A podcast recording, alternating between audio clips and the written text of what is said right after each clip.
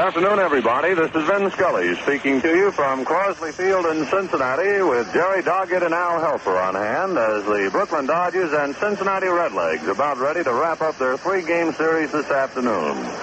Today's game, like all the Dodger games this year, will be brought to you by Lucky Strike, the best tasting cigarette you ever smoked.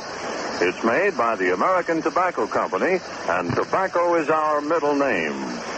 And the F&M Schaefer Brewing Company of Brooklyn, brewers of Schaefer Beer, America's oldest lager beer. The Dodgers and Redlegs playing a single game today to wrap up their three-game series. This will be meeting number 17. They've split it down the middle, each side having won eight of the preceding 16, and each side having won four of eight played here, and four of the eight played back east, so they're about as even as you can be. In today's ball game, it will be Johnny Podres for Brooklyn and Brooks Lawrence for Cincinnati. Lawrence, making his 20th start, has completed eight and appeared 12 times in relief. His record 11 wins and six defeats. He is 2 and 0 against Brooklyn and lifetime six wins and five defeats. He appeared, you might remember, briefly pitching the ninth inning of Friday night's game in relief. Johnny Podres for Brooklyn, making his 16th start, has completed seven ball games and appeared three times in the relief. John, eight wins and three defeats. He is two and one against Cincinnati, and lifetime eight and four. Johnny has had an exceptional success this year on the road. He lost his first road game to the Pittsburgh Pirates, and since then has pitched five complete road game victories, allowing only one run in his last 45 innings on the road. He pitched shutouts the Polo Grounds, then won here 6 to 1 at Cincinnati when Ed Bailey hit a home run in the second inning of that game. And he then followed with three consecutive road shutouts at Pittsburgh, Philadelphia, and you remember that terrific ball game the other night when he bested St. Louis 1 to nothing.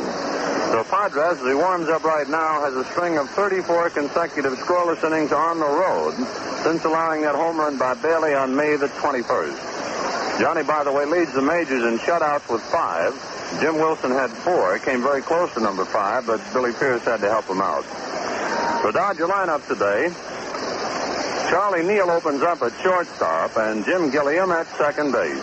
Duke Snider batting third in center field. The field has dried out considerably since yesterday, so there is no danger now of loose topsoil giving way and Snider's tricky knee being re-injured. So he's back in the lineup hitting third. Gil Hodges not feeling too well, but nevertheless the big fella's going to stay at first base. He had a tooth removed, and since that time, a little reaction to it. His hand bothers him a little bit, and his legs are a little tired. But as Gil said, with a kind of a sheepish grin, he'll be there at first. So Hodges in the cleanup spot at first base. The Redlegs take the field right now before a big crowd. We should have another crowd close to 30,000 today. Sandy Amoros will be in left field batting fifth. Carl Furillo, who had a single and a home run yesterday, will be in right field. Roy Campanella, the catcher, batting seventh. Pee Wee Reese will be at third base. Randy Jackson, it's conceivable, could have played today. However, he twisted his knee slightly yesterday, and they're always afraid that he might seriously injure it, so they'll give him a day off. However, he could appear as a pinch hitter. So Reese instead will be at third base batting eighth. And the pitcher, is Johnny Podres. For Cincinnati, Johnny Temple opens up at second base and Gus Bell in center field. Don Hoak will hit third and play third base. George Crowe in the cleanup spot at first. We'll continue with the Redleg lineup in a few moments, but right now, our national anthem.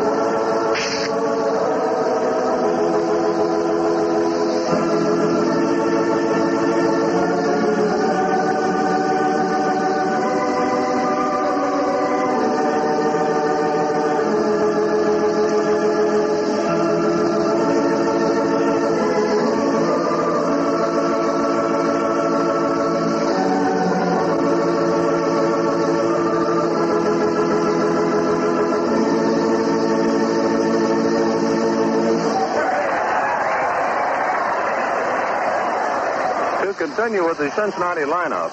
George Crowe in the cleanup spot in first, and Frank Robinson in left field. Ed Bailey, the catcher. Wally Post is dropped to the seventh spot in right field.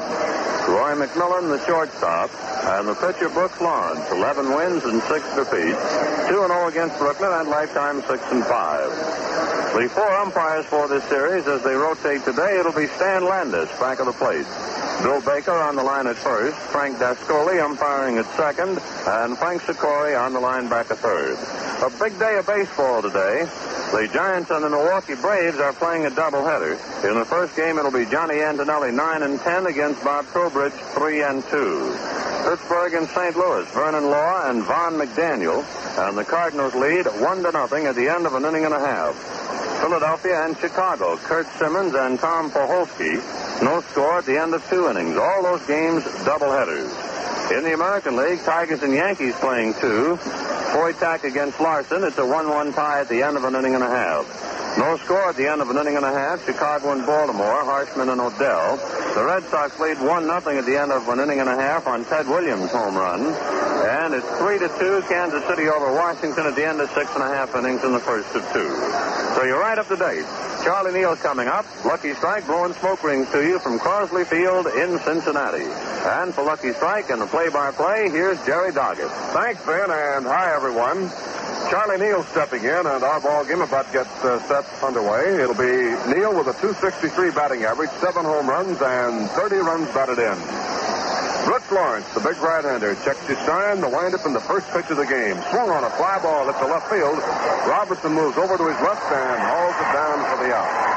So Neal, first ball hitting, lines out to Frank Robinson in left field. One up, one down, and the batter, Junior Gilliam. Junior had a long dry spell before he got the base hit yesterday. Batting average is 250, one home run, 23 runs batted in. Brooks Lawrence, 11 and 6 against the league, and 2 and 0 this year against the Dodgers, lifetime 6 and 5. Here's the pitch. Fastball is in for a strike. And Gilliam now steps out, complaining a bit to umpire Stan Landes. And Landes takes his mask off and is talking to Gilliam. Junior rubs a handful of dirt in his hands. Still talking to Landes. Didn't like the call on that pitch. The on-deck hitter, Duke Snider, and down in the hole, Gil Hodges. Third baseman Don Hoak playing in on the grass. Lawrence winds, and here's the pitch. Strike two, curveball at the knees, and it's nothing and two to Gilliam. Bright sunshiny day here in Cincinnati. Temperature in the 80s. Possibly will go as high as 90 degrees today. And a fine crowd. Gilliam leans back from a high curve, and it's ball one, strike two. Fans still coming in. The sun deck, the bleacher area in right field, is jam-packed. Folks still trying to find seats out there. Gilliam swings a fly ball looped into short right field, coming on his post. He's there, and he makes the grab for the out. Throw away. Gilliam skies to post and short right field, two up and two down, and the batter will be Duke Snider. Duke hitting 279 with 24 home runs and 57 runs batted in. Snider, of course, did not play yesterday because of the soft ground in the outfield and the tricky knees. But Duke back in there today after the sunshine yesterday and today. Dried out the playing field very well. Lawrence into the windup. Here's his pitch. High fly ball to left field. Robinson now backing up to the edge of the terrace, goes up halfway, waits, and makes the catch for the out to retire the side. So the Dodgers out on three fly balls, two to left, one to right, and the side retired in order. No runs, no hits, no errors, and none left on. And at the end of a half inning of play, it's Brooklyn nothing, and the Red Redlegs coming to bat. With a word for Lucky Strike, here's Vin. Well, middle of the first, friends, and that means a short pause before the Redlegs come up to bat. It means we have time, too, to wax eloquent about Luckies, And that's an easy assignment, let me assure you. Because, friends, there's no smoke like a Lucky's. A Lucky's all cigarette, all fine tobacco. Tobacco that starts off right by being mild and naturally good tasting. Tobacco that's toasted to taste even better. Cleaner, fresher, smoother. So get in the mood, friends. Enjoy yourself. Light up a Lucky and discover the best tasting cigarette you ever smoked.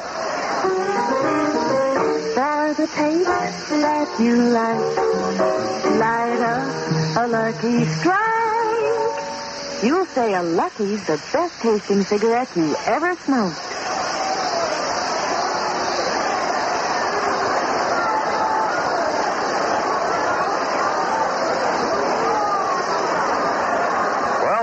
Have suddenly erupted a little bit in the dugout, perhaps uh, no doubt after Gilliam disputed a call on a strike at the plate. Jake Pitler hollered, and now Walter Alston, out in defense of his first base coach, has been given the boot by plate umpire Stan Landes, and we haven't even gotten to the last of the first inning. A towel comes sailing out of the Dodger dugout, but Alston, no doubt about it, has been chased by plate umpire Stan Landes to get back into it now. Remember, Gilliam at the plate took a strike and hollered about it. When the inning ended, the Dodgers began to holler from the dugout. Landes whirled, walked towards the dugout, and tried to quiet them. Alston came out in defense, I believe, of Jake Pitler. And Alston apparently got so carried away in talking to Landes that he said something untoward, and Stan Landes gave him the boot. And there, sitting quietly in a box seat, leaning on the railing, is Walter Alston's father, who right now, you can imagine, sees all of this one-sided. So Walter Alston, thrown out of the ball game with his dad no more than 60 feet away.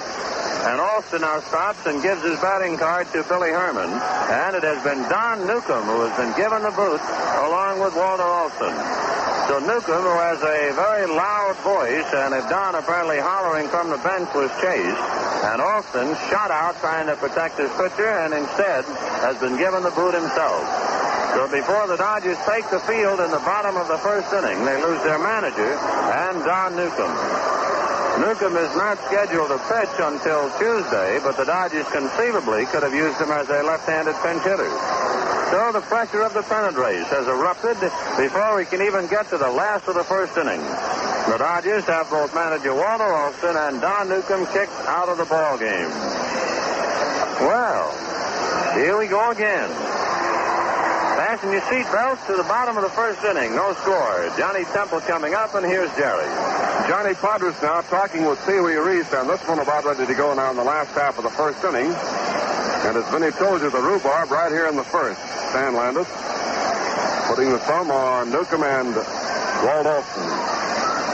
Here's Johnny Temple at bat now, hitting 286. First pitch is in for a strike. Curveball caught the inside corner to the right-hand batter. Johnny Podres with an exceptional record on the road this year. Oh, Reese at third base. Temple around first, digs for second now as Amoros makes his throw there, and it's not in time. Temple is on at second base on a two-base hit. A hard smash went right by Pee Wee Reese at third base. So Temple is on with a double down the left field line, and the batter will be Gus Bell. Johnny Temple at second base. Bell at bat with a 295 batting average, 12 home runs, and 52 runs batted in.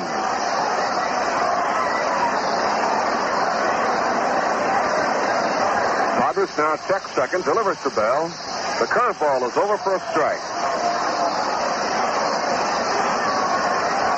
Podres has a string of 34 consecutive scoreless innings on the road since allowing a home run to Bailey here at Cincinnati on May the 21st.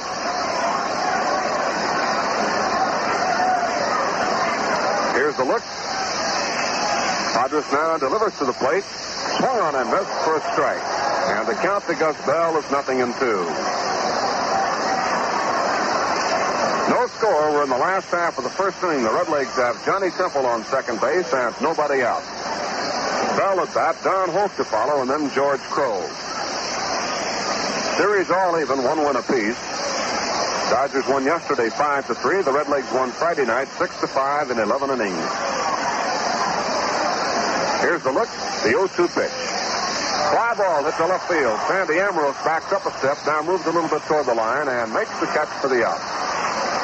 So Bell skies to Amoros in left field, and up now will be Don Hoak. Hoak hitting 287, 14 home runs, and 59 runs batted in. One out, one on. Temple at second base with a leadoff double for the Red Legs in the last half of the first inning. No score.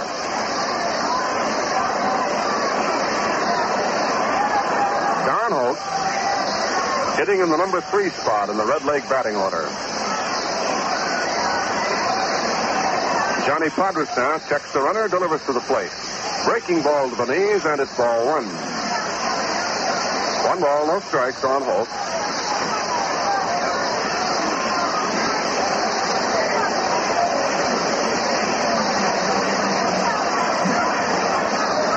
Again ready. Checks Temple off second base. The pitch is high and inside. Ball two. Hoak started to lean into the pitch and then came back out of there. Did not break the wrist, and it's a ball two count. Gilliam trying to keep a short holder on Temple at second base. Keeps moving in and out. Ball two, no strikes on Don Hoak. Campanella flashes out a sign. Outfield swung a little bit to the left against the right-hand batter, and now Hoak steps out, and Podres and Campanella will talk it over. Want to make sure on the signs, perhaps. So Campy goes out to meet Johnny halfway to the mound. At third, Reese. Neal is at short, Gilliam at second, and Hodges at first base. Amoroso in left, Snider in center, and Perona was in right. Campanella catching, and Podres doing the pitching. Two ball, no strike count on Don Hoak. Podres out of a stretch. Here's the pitch. Change up is bounced down the third baseline. Great backhand stop by Reese, but he has no play. And Hoak is on, and at second base, holding on there is Johnny Temple. A hard bounding ball at the third baseline that Reese backhanded on the line, knocked down, and then uh, jumped on the ball and fell down and had no play. And it goes as a base hit for Don Hoak. So the Red Legs have two on, and George Crowe coming to bat.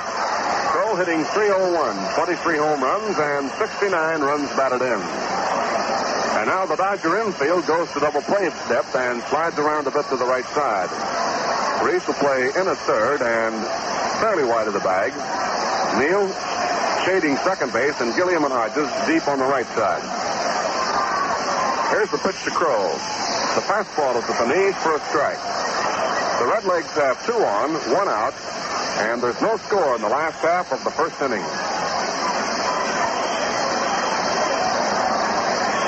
Johnny Podres looking for a sign, ready to pitch to George Crowe. Johnny out of a stretch. Here's the pitch. Crowe swings and taps one up the first base line, foul. Frank McCormick makes the play on the ball in the first base coaching lines, and the count to Crowe is strike two. Podres in 111 innings so far this year has struck out 65, has walked just 25. Earned run average is 2.76.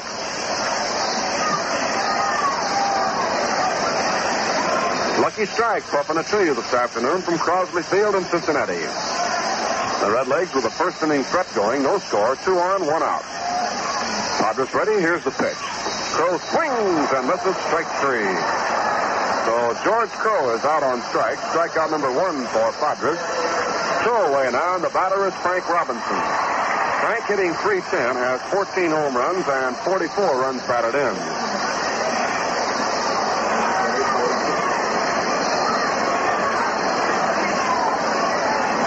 Last of the first inning, two out, two on. Temple at second, and Don Hoak Podres checks the sign, eyes the runners. Here's the pitch. Ground ball bounced back to the middle for a base hit. Temple turns in to score. Here's the throw back to second base, and the Red Legs lead one to nothing.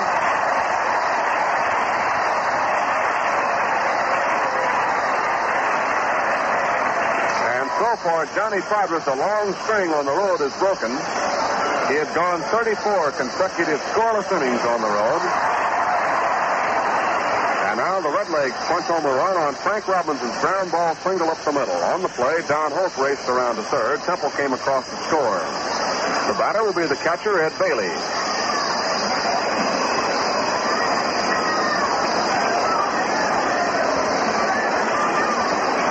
Bailey is hitting 292, has 15 home runs and 39 runs batted in. Left-hander against left-hander now with runners at first and third, two out. Curveball bounced down one big hop to Hodges and the side is retired as Gil walks the ball to the bag. And so for the Redlegs in the first inning. One run on three base hits, no errors, and they left two men on. So at the end of one inning of play, it's Cincinnati one and the Dodgers nothing. And now here's Vin. Well, say, friends, when does a batter call a pitcher an iron mite? Well, I'm sure you got the idea on that one, of course. It's when the pitcher is having an off day, when he's easier to hit than Iron Mike, the pitching machine. But you know, after the ball game, both pitcher and batter have the same name for genuine smoking enjoyment, for a genuine cigarette. And that, of course, is Lucky Strike. And why Lucky's? Well, here's why. A Lucky is all cigarettes all fine tobacco. Mild, naturally good tasting tobacco that's toasted to taste even better. Cleaner, fresher, smoother. Have you tried a Lucky lately? You'll say it's the best tasting cigarette you ever smoked. Well, Frank Robinson, who made the last out yesterday with a man at second base in the ninth, he struck out against Labine comes up in the first inning today and gets a base hit to drive in the run. So at the end of one inning of play, Cincinnati won and Brooklyn nothing. Dodgers ready to come up with Hodges leading the parade and right back to Jerry. Gil hitting 307 has 14 home runs, including one yesterday, and has had 16 runs batted in in his last 15 ball games. And Gil now is two behind Snider in the RBI column for the Dodgers. Duke has 57. Against the Redlegs, Hodges has an average of 350 for the year. This is the 17th meeting, and the clubs are all even. 4-4 here, 4-4 in the East. And, of course, 8 and 8 on the year. The Dodgers against the Western clubs on the road this year are 14 and 12, and since the All-Star game have won 12 and lost 5. The Redlegs during the same span have won 10 and lost 6. Brooks Lawrence now set the pitch to Gil Hodges. Here's the windup, and down it comes. Curveball is in for a strike. In case you joined us late, manager Walt Alston and pitcher Don Newcombe were given a heave-ho by umpire Stan Landes before the bottom of the first inning got underway. Hodges swings at the high foul coming back and out of play in the upper deck. And it's strike two to Hodges. A near capacity crowd here again at Crosley Field in Cincinnati. In five games on this road trip, the Dodgers have drawn 131,000 fans. Here's the windup and the 0-2 pitch. Curve is outside, ball one. One and two on Hodges. Top of the second, Redlegs lead one to nothing. Playing in the second inning, New York nothing and Milwaukee nothing. In the fourth, Philadelphia and Chicago no score. Here's the pitch to Gil. Fastball is grounded out to the left side. Hoak cuts in front of McMillan. The ball goes right through. Don Hoak trying to go wide and in front of McMillan for the play on the ground ball. Couldn't field it. And with McMillan's view blocked by Hoak, the ball went on through for a base hit to left field. So Hodges getting one through the left side hole. Had Hoak stayed away, McMillan more than likely would have made the play on the ball. But Hoak, of course, had to cut over. Any ball he can get to, he's got to make a play on. But then he blocked McMillan's view, and the ball went right through. Here's Amoros at bat now, and he takes the pitch on the corner for a strike. Sandy hitting 295. Has five home runs and 19 runs batted in. And in 14 games as a starter, is hitting 356. So Amoros has been one of the hot hitters for the Dodgers. One on here in the second with nobody out. Curveball is popped into short right field. Wally Post coming on. He's there now and makes the catch for the out. So Amoros flies out to Wally Post. One away. Hodges holding at first base, and here's Carl Furillo. Carl yesterday had a home run which proved to be the decisive margin. It came with a man on, and the Dodgers won five to three.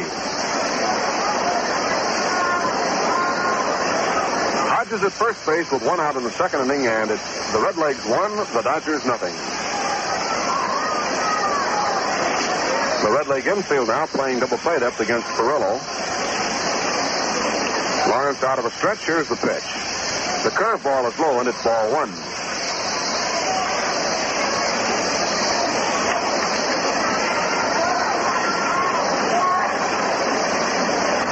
Count. And the pitch in for a strike. Evens it up at one and one. Lucky strike. Toughen to you today from Crosley Field in Cincinnati. Throw swings a big hop to third. Hoak down to second for one. The throw to first. Double play and the side is retired. For the double play, a thousand luckies go along to our VA hospital at Wilkes-Barre, Pennsylvania. They have a quota of 10,000, and along comes the first thousand for the double play.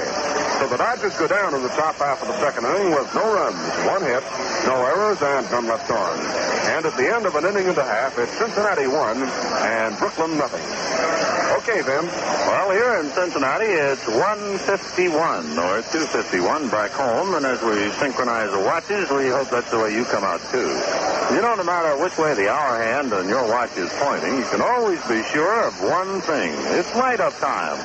That ever so welcome moment when you reach for a lucky and strike a match. Boy, there's just nothing like a lucky and the deep down smoking enjoyment of this genuine cigarette. A lucky is all cigarette, all fine tobacco. Mild, naturally good tasting tobacco that's toasted to taste even better. Cleaner, fresher, smoother. So light up a lucky right now. You'll say it's the best tasting cigarette you ever smoked. Redlegs have a run on three hits. The Dodgers no runs on a hit as we go to the bottom of the second inning. Wally posts the batter and right back to Jerry. Post hitting 239, dropped down to the batting order with a left-hand pitcher going. Despite the fact that he hits from the right side, Post has not been hitting as well as Hoak, so they've switched him around. So Hoak has been hitting third, and Post now dropped to the number seven spot. McMillan on deck and Lawrence to follow. Wally Post has 12 home runs and 50 runs batted in. Here's Podres with the windup and the pitch. Curveball hit the inside corner, strike one.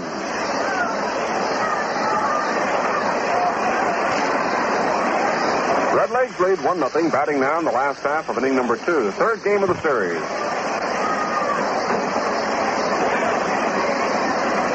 Podres ready, the windup, and here it is.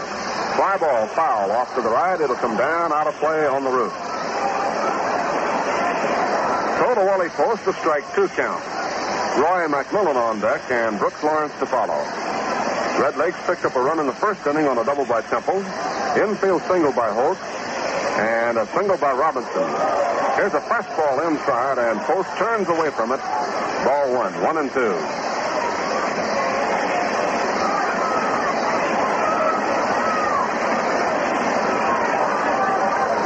One-two pitch. Curveball tapped right back to the mound. An easy play for Podres. Turns, makes you throw to Hodges in time. One away. Roy McMillan's coming on now. The Red Redleg shortstop hitting 254. The Giants lead Milwaukee one to nothing with Milwaukee batting in the last half of the second. Philadelphia, Chicago, no score. Phillies batting in the fourth.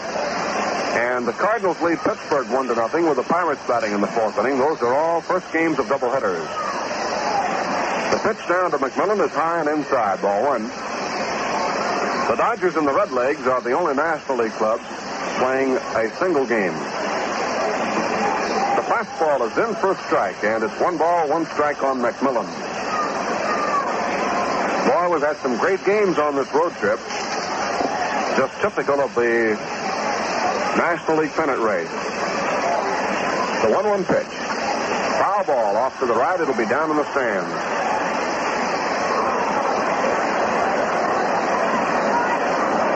One ball, two strikes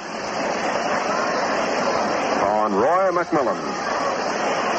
We're in the last half of the second. The Red Redlegs lead one to nothing. One out, none on. Podres winds and fires. Curveball in the dirt, and it's ball two. Two and two.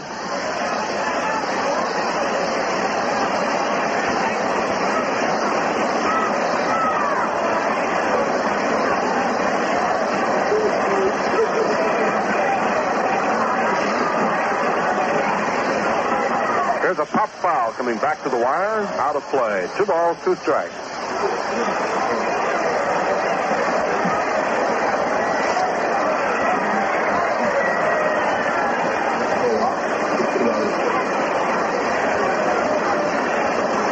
Two and two. McMillan waiting with one out in the second. Podres winds and changes up. A swing and a bounding ball wide of third. In the hole is Neal. Long throw is not in time. So McMillan is on as he hit a ground ball deep in the hole to shortstop. Neal made a play on the ball, but his throw was not in time. Hodges had to go for a high throw. Might have smuffed the bag, but it was not in time, and McMillan gets a base hit. So that is hit number four off Podres, and two have been of the infield variety. Here's the pitcher, Brooks Lawrence, coming on, hitting 135, seven base hits in 52 times at bat.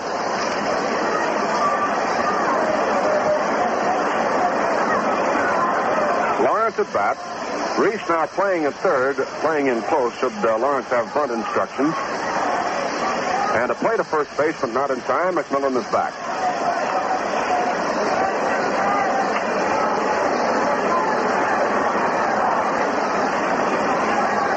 Lawrence around the bunt, back to the mound. Podres goes to second base. In time. Throw to first base. Not in time. So McMillan is forced as Lawrence bunts back to Podres, who wheeled and made a throw back to Charlie Neal for the fourth play. Uh, really, the first not in time to get Lawrence. So there are two outs with a runner at first base and Johnny Temple coming on. Temple doubled down the left field line and scored the run in the first inning. Red Legs lead it one to nothing. We're in the last half of the second inning.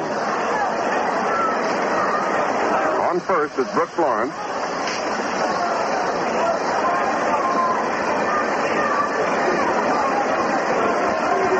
Out of a stretch delivers a curveball on the inside corner, strike one. The Red Legs one run on four hits. The Dodgers no runs on one hit. Last half of the second.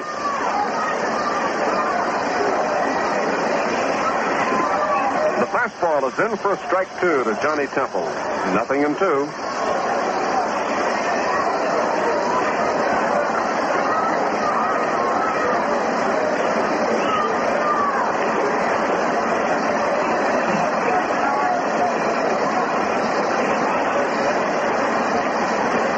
Now Podres delivers.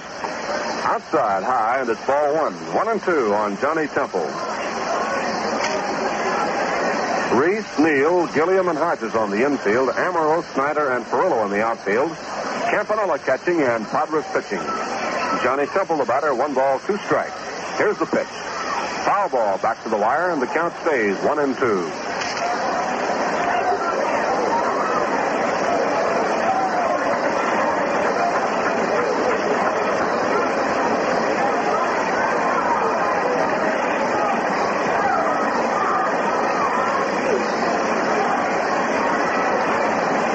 One and two count.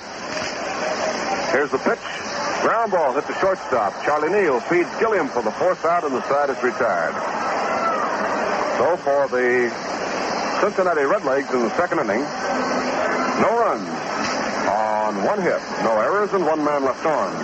And at the end of two, it's Cincinnati one, and the Dodgers have nothing. And now word from Vin. Well, friends, we just learned from the Carl Furillo Night Committee that there will be five busloads of folks coming down from Carl's hometown of Reading, Pennsylvania, headed by Reading's mayor, who will be down to Ebbets Field with a double purpose. He wants to add the praise of Reading fans to those which will be heaped upon Furillo and his fine family, but he also wants to meet one of Carl's teammates and pose for a picture with him for his sports den. You see, the mayor of Reading is named Dan McDevitt. Just another nice little touch in the pleasant picture, building up towards the Carl Furillo night. Hope you'll all be hand be on hand, and if you want to, why not contact the committee at the Hotel Fawcett and get your tickets right now. That's August 28th. Carl Furillo night with Fern and Butch and John, the whole family at home plate. A lot of friends from Reading, and we hope to make it a, night that Carl and his family will never forget. And for that matter, for you folks who are at the ballpark, we hope it'll be an extra enjoyable evening. The end of two innings, it is one to nothing Cincinnati, and we'll pause for station identification. This is the Brooklyn Dodgers Radio Network. Dial 1460 WOKO, Albany, New York. WOKO, the Capital District's most talked about station with downtown studios in the Hotel Wellington. Correct WOKO time now, 3 o'clock. Now back to Brooklyn Dodger baseball. Roy Campanella coming on now as the Dodgers go to bat in the third. Roy hitting 229, 12 home runs, 47 runs batted in. Lawrence winds and fires. And the fastball is high inside, ball one. Red Legs lead one to nothing, top of the third inning. Lawrence ready again. Here's the pitch. In for a strike at the knees, and it's one and one. Lucky strike blowing to you today from Crosley Field in Cincinnati. Curveball for strike two on Campanella. One ball, two strikes. A gentle reminder when you're out shopping to buy your Luckies by the carton. That way you're sure not to run short. One and two. Lawrence winds, pitches outside for a ball, and the count two balls, two strikes on Campanella.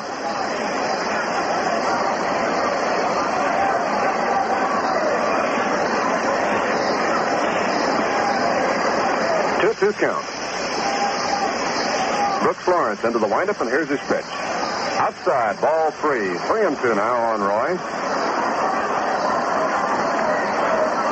Dodgers have an off day tomorrow, then have a doubleheader in Chicago on Tuesday and another one on Wednesday. Single game on Thursday. Thursday's game will be on TV as well as radio, Channel 9 at 225. Campy takes a curve outside, ball four, and he's on with a walk.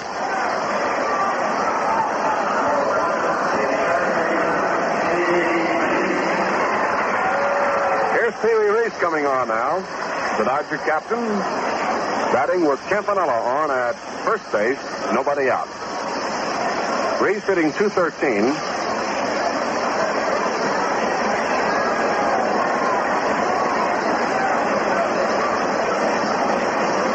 Now Lawrence ready. Here's the pitch to Pee Wee. Bunt up the third baseline. And Don Hoak comes in to make the play, but has no play as Reese beats it out for a base hit. The Red Legs not expecting Reese to bunt, and with Hoak laying back in double play depth, Pee Wee dumps the bunt along the third baseline and beats it out as Hoak came in, made a one-hand grab on it, but had no play. So Campanella moves to second base, and it's a base hit for Pee Wee Reese. Hit number two off Brooks Lawrence. And the pitcher, Johnny Podres, coming on. So Reese with a base hit, bunt single on the third baseline. Moves Campy to second base, and the Dodgers have two on, none out. Top of the third, the Redlegs lead one to nothing. And now the Redlegs look for the bunt with Hoak and Crowe on the corners, ready to come down the line toward the plate. Here's the pitch. Podres around the bunt, takes it low inside, ball one.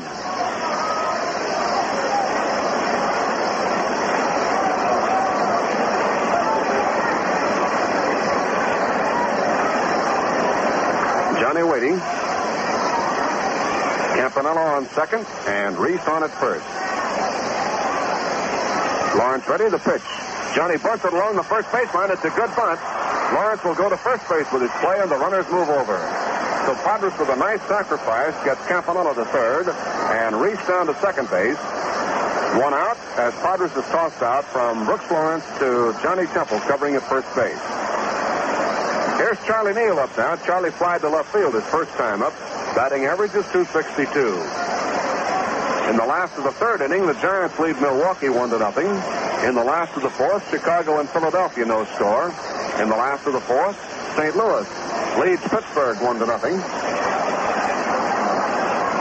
Final score in the first game in the American League: Kansas City beat Washington six to five.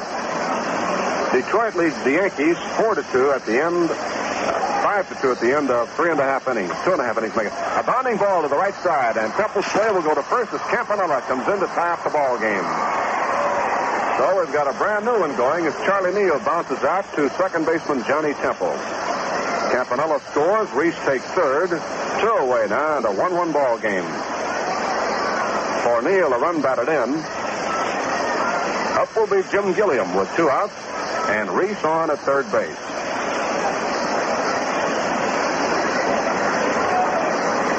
Williams applied to right his first time, and Junior hitting 249. Lawrence Wines, here's the pitch. In for a strike at the knees.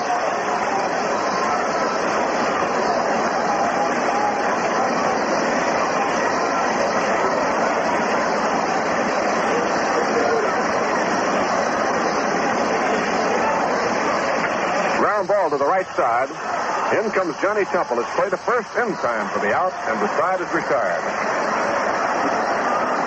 The Dodgers go down in the third inning, but pick up a run to tie the ball game. One run, one hit, no errors, and one man left on. So at the end of the top of the third, it's Brooklyn one and Cincinnati one. And now here's Vin. Well, in just about the time it takes to light up a Lucky, Happy Joe Lucky will come your way with some mighty interesting clubhouse chatter. But right now, he's going to stretch out and light up the best tasting cigarette you ever smoked. Lucky Strike. Mm-hmm. Does that cigarette taste good? How come? Well, the Lucky's an honest to goodness cigarette. Nothing but fine tobacco. Naturally mild tobacco that's good tasting to begin with. And then it's toasted to taste even better. All right, now let's get to that clubhouse chatter. The Dodgers have drawn over 950,000 so far this year, not including today's attendance. So they will easily go over the million mark before this trip is over. In fact, we'll do that in Chicago. A great attraction on the road, the Brooklyn Dodgers. By the way, Sandy Amoros and Roy Campanella are the greatest moviegoers on the ball club. Roy says Sandy really enjoys those shoot 'em ups. Of course, that's baseball language for westerns. And with a lot of day ball games on the road, you can imagine the ball club will be whiling away many an evening watching the movies, and as we would say, most of them shoot 'em up. Well, thank you, Happy Joe Lucky, and now we'll be going to the last of the third inning of a shoot 'em up of our own. It's a 1-1 tie, the Dodgers and Redlegs. Gus Bell will be first up, and here's Jerry. Bell, first time, flied to left field. Coming on now to face Podres in a 1-1 ball game. Gus hitting 294. Last half of the third inning, the Dodgers one run on two base hits, and the Redlegs one run on four hits. Has 12 home runs, 52 runs batted in. Left-hand hitter against Podres. A swing and a miss, strike one. And fans still circulating around in the bleacher area out on the sun deck, trying to find a place to sit down. Another fine crowd here at Crosley Field. Podres delivers outside for ball, and the count is 1 1. One ball, one strike. Gus Bell leading off in the third. The pitch bounced out to the right side. Gilliam over makes the play. Into Hodges in time, and it's one away. So Bell out on the ground ball. Gilliam to Hodges. One up, one down, and here's Don Hoak. Hoak got an infield hit his first time, a hard smash to third. Don hitting 290, 14 home runs, and 59 runs batted in.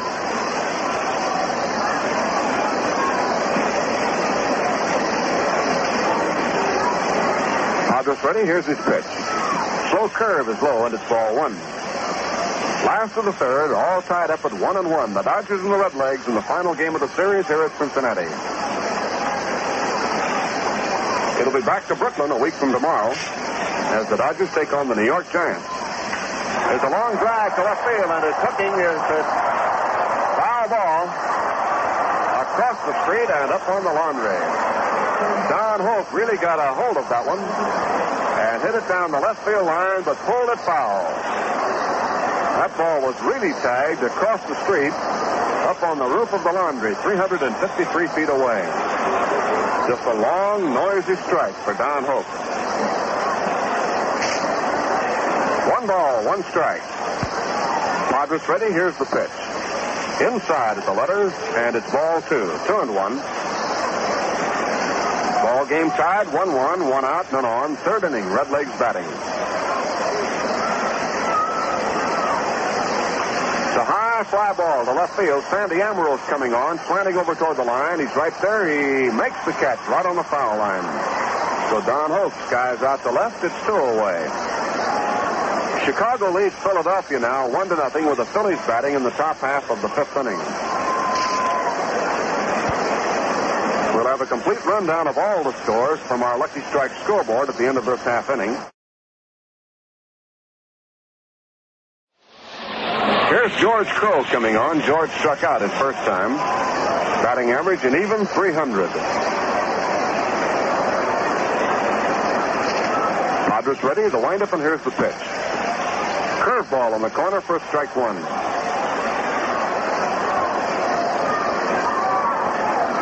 Last of the third, ball game tied at one and one. Podres delivers. Fastball grounded out to first. Hodges makes the play, feeds Podres in time for the out, and the side is retired. So the Redlegs go out in order in the third. No runs, no hits, no errors, and none left on. And so at the end of three innings of play, friends, the score, Brooklyn won and Cincinnati won. Now with the Lucky Strike scoreboard, here's Vin. For Giants in Milwaukee in a doubleheader, Johnny Antonelli and Bob Trowbridge, and the Giants lead one to nothing at the end of three innings. Pittsburgh at St. Louis, Vernon Law and Von McDaniel, and the Cardinals lead one to nothing at the end of three and a half innings. Philadelphia at Chicago, Curt Simmons and Tom Poholsky, and the Cubs lead one to nothing at the end of four innings. In the American League, the Tigers and Yankees. In the fourth inning, the Tigers at bat. Bolling has just hit a home run, so the Tigers lead the Yankees six to two, and they're still swinging in the fourth. Foytack against Larsen. Burns took over in the third inning for the Yankees. Chicago and Baltimore, 3-3 tie at the end of four innings. Harshman and O'Dell. Esposito, Durham, and Triandos have hit home runs.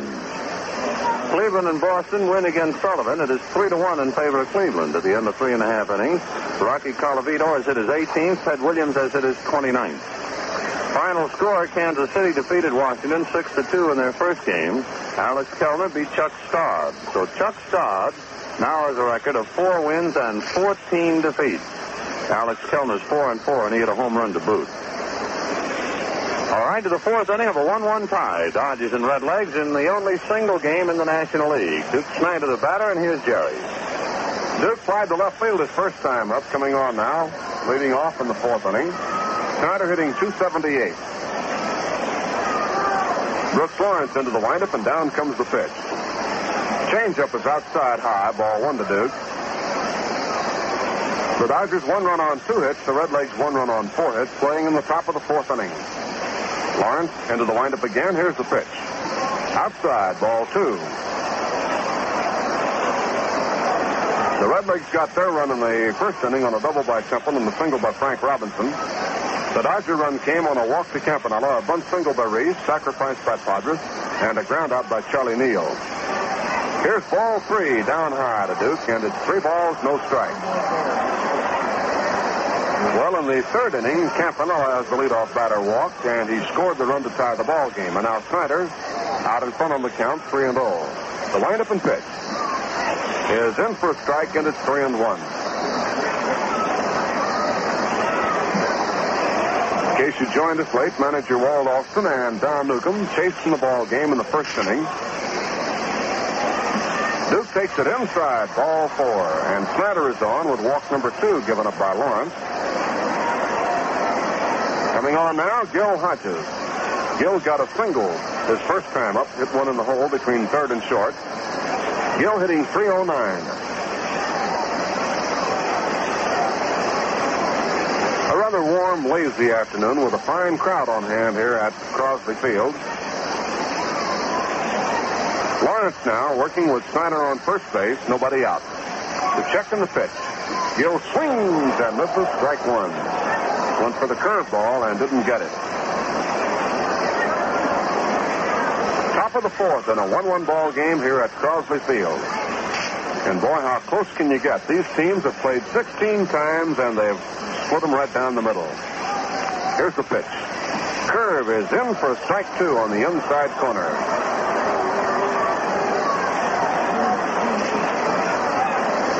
Nothing and two on Hodges. Snider on first. And Brooks Lawrence pitching for the Redlegs. Ed Bailey gives him a sign. Now the stretch and the look. Here's the pitch. Gil swings and hits a soft ground ball out toward Temple, and he boots the ball, and all hands are safe. Temple coming in for the slow grounder. Tried to feed the ball to Roy McMillan, and the ball rolled up his left arm and behind him, and all hands are safe. An error on the second baseman, Johnny Temple. Snider in at second base, and Hodges on at first. The ball was hit slowly, and it's doubtful uh, Temple fielded the ball cleanly that he could have made the double play. But as it was, he let the ball get away from him, and everybody is safe. Here's Amoros up now, and the infield looks for the bunt. Sandy takes a curveball at the knees for a strike. George Crowe playing inside the bag at first base, and Don Hoak a step or two down the line at third. Amoros batting. Slide to right field his first time up. Strike one count. Here's the pitch. Amoros bunting up the third baseline. It's a good bunt, and Hoak has to play it now, and he can't make a play.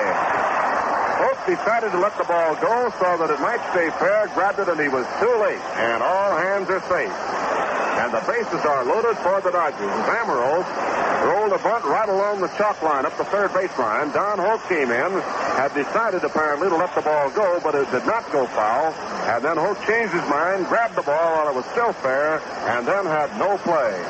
Amoros on with a base hit, a bunt single. At third base is Snider. At second base, Hodges. The batter, Carl Furillo. Carl bounced into double play his first time up. So the Dodgers now have something going here in the fourth inning. Bases loaded and nobody out. Ball game tied at 1 1. A walk, an error by Temple, and a bunt single by Amoros. Trip number three for the Dodgers, and two of them have been bunts, the other by Pee Wee Reese. Lawrence now into the windup, and here's his pitch. Carl swings on a curve, strike one. Campanella on deck, and Reese down in the hole. Score side 1 1, top of the fourth inning.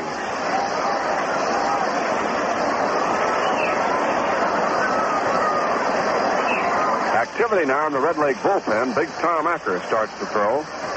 Here's the pitch. Carl swings a high fly ball to deep right center field. Going for it is Bell, and he can't get it. It's in there for a home run for Furillo with a bases full.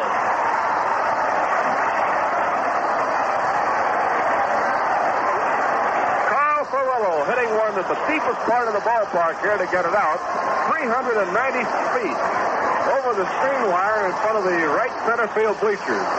And for Furillo, has eight bases loaded home run of his career and his ninth of the year. And the Dodgers lead now five to one.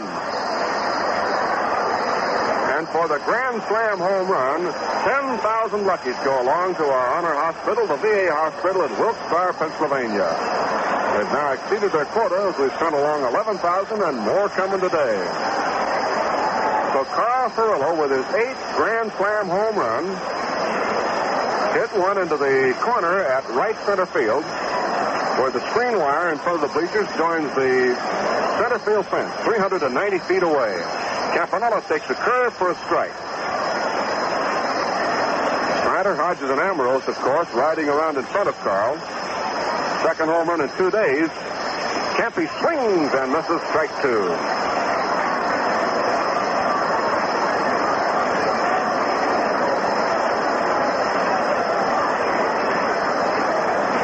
Lawrence ready. Here's the pitch. High fly ball to left center field.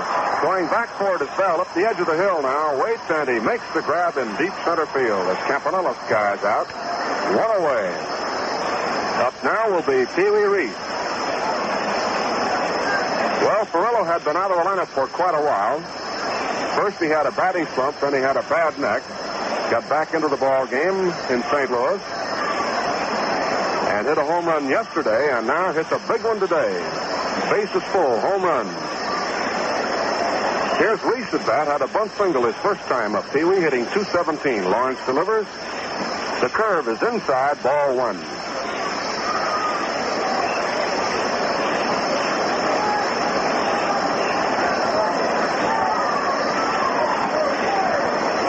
Here's a curve for a strike to Pee Wee, and the count is one ball, one strike.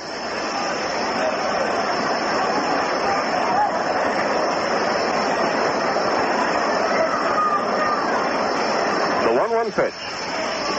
Curveball, strike two at the knees, and it's one and two on Reese. Four runs in in the inning. Dodgers lead five to one in the final game of the series here at Cincinnati. Carl Furillo with a home run with the bases loaded. Sidearm pitch, a swung on and grounded back to the middle for a base hit. And that ball went right over the bag at second base, and Reese is on with a single, his second hit of the game. Off Lawrence now, base hit number five. And coming on will be Johnny Podres, who sacrificed his first time up.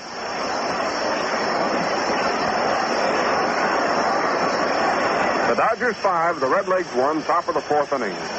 One out, Reese at first base, Podres the batter.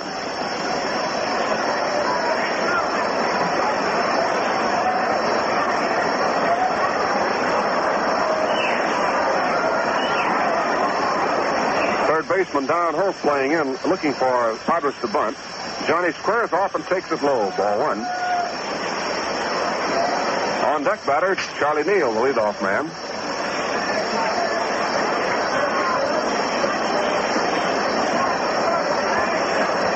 Lawrence ready again. Podres waits. The throw goes to first base, but Reese is back.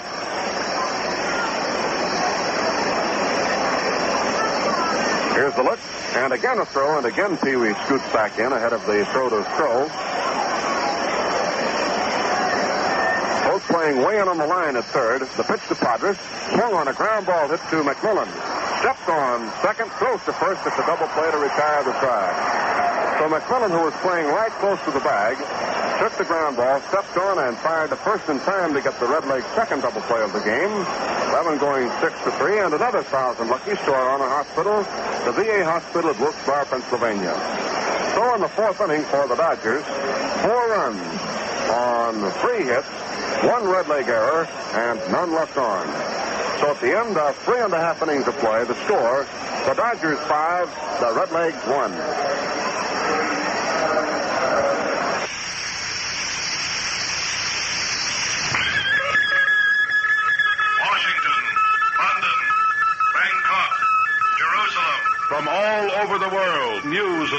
But the biggest news is from Rose Oldsmobile, Central and Manning in Albany. That news is over 67% of Rose Oldsmobile sales are to repeat customers, people who trade year after year with Rose. And there's a reason. Rose Oldsmobile maintains in their modern service shop all the latest equipment and instruments to give continuing warranty service on every Olds they sell. Service that continues on from the first moment the sale is made. Rose Oldsmobile utilizes only the newest, up-to-the-minute factory methods in offering this warranty service. Their mechanical experts are schooled in Oldsmobile methods. Not only that, but Rose Oldsmobile gives you a good deal. So buy from a dealer who stands behind the purchase. Rose Oldsmobile. Remember, over 67% of Rose Oldsmobile sales are to repeat customers. Before you buy any car, see Rose Oldsmobile, the Capital District's oldest franchised Oldsmobile dealer. Over 30 years at Central and Manning. Five to one Brooklyn as we go to the bottom of the fourth inning. Frank Robinson first up against Johnny Podres, and here's Jerry. Robinson at bat drove in the red leg run in the first inning with a single back to the middle. Podres now with a pocket full of runs to work on. Fires on the inside corner. Strike one to Robinson. Frank is hitting 312. The on deck hitter Ed Bailey, and down in the hole, Wally Post. Here's the windup and pitch. Changeup is belted down the left field line for a base hit. Amoros over to play the ball on the slope. Robinson makes his turn and has to hold now as Amoros really went over to get on that ball and fire it back in. So Robinson on with a long single, a line drive over third that Amoros played halfway up the slope in left field. Base hit number two for Robinson and number five allowed by Johnny Podres. Here's Ed Bailey, the catcher, coming on, grounded out to first base his first time up. So the Red Legs now trying to get something stirred up here in the last half of the fourth inning. The Dodgers got four big runs on a home run by Carl Furillo with the bases loaded. Johnny Podres now working out of a stretch. Eyes Robinson comes to the plate. Bouncer right back to the mound. The throw goes to second. One to first base. Double play to retire two of them there. As Bailey tried to check his swing. The ball hit off the bat, went back to Podres, who wheeled and fired down to second to Charlie Neal to get Robinson. And the relay to first base was in time to double Bailey. The third double play of the game. And another thousand free luckies to the VA hospital, Wilkes-Barre, Pennsylvania.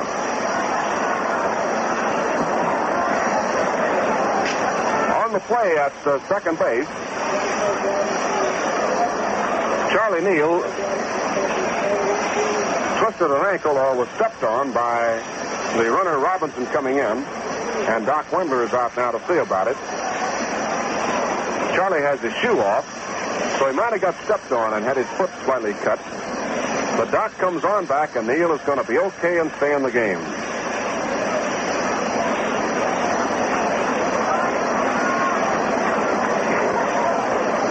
All right, throw away, Charlie Neal laces up his shoe, goes back to shortstop, and the batter will be Wally Post. Grounded out to fir- uh, pitcher to first his first time up.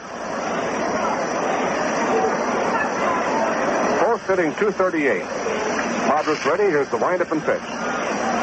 Ground ball to third. Reese down on one knee. Makes his play. Fires to Hodges, and the side is retired. So for the Redlegs in the fourth inning, no runs, one hit. No errors, and none left on.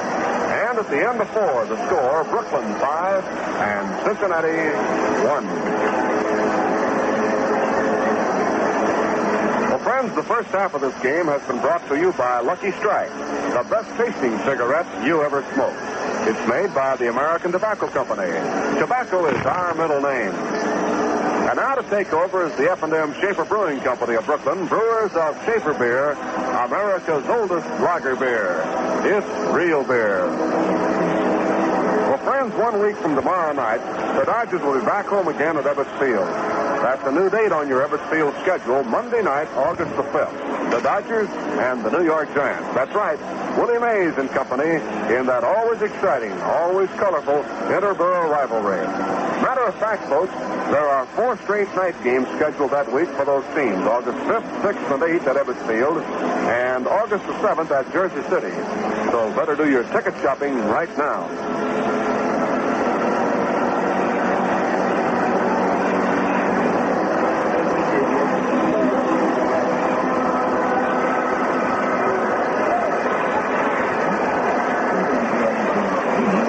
Top of the fifth inning, the Dodgers start off at the top of the batting order with Charlie Neal, Jim Gilliam, and Duke Snider. 5-1, Brooklyn leads the Redlegs. And now moving in for the play-by-play for the F&M Schaefer Brewing Company of Brooklyn, here's Vince Scully. Vinny? Thank you, Jerry. Hi, everybody. Charlie Neal 0 for 2, batting 261. Then Jim Gilliam and Duke Snider. Brooklyn, five runs on five hits. Cincinnati, one run on five hits, and Brooks Lawrence goes to work in the fifth. Fastball cut on a high towering foul to the right of the plate. Bailey coming over and cannot have a play. It's back into the crowd. 0 1 to Charlie Neal. So thus far, Carl Furillo, the man of the hour, with that grand slam home run in the fourth inning, which reminds us to remind you about Carl Furillo night, August 28th. Hope you'll be with us and salute a great fellow. Lawrence looks in to get a sign from Ed Bailey. Neal waiting. Fastball is cut on and fouled away. The upper deck 0 2. In the bottom of the fifth inning, the Giants are leading Milwaukee one to nothing. That's Johnny Antonelli and Bob Trowbridge in that one.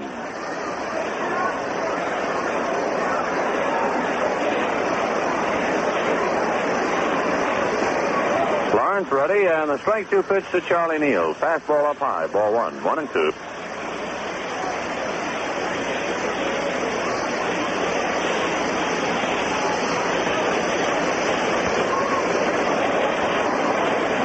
Neal waiting, one ball, two strikes. Lawrence ready and delivers. Fastball got him swinging.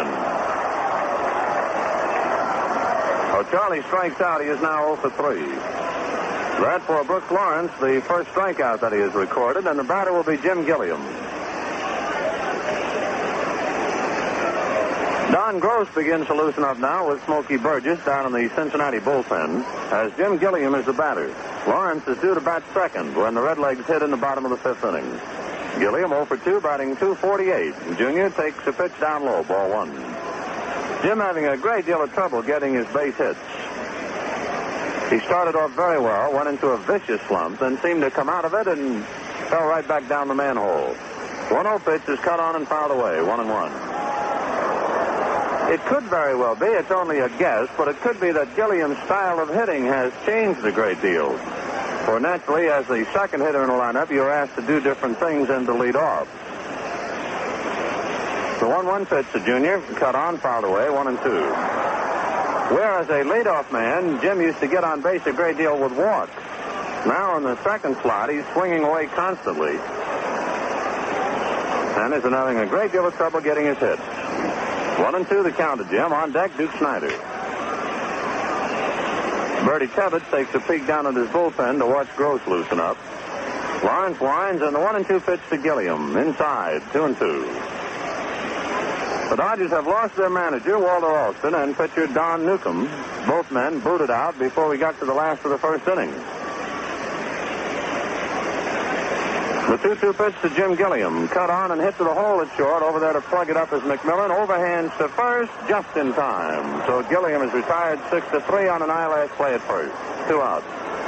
Gee, talking about the Dodgers losing Alston and Newcombe in the first inning. You read about that young catcher at Baltimore named Zupo. He was kicked out of the ball game before the game got underway. Before the lineup cards had been brought up to home plate. That's right. He was warming up the starting pitcher and was thrown out of the game.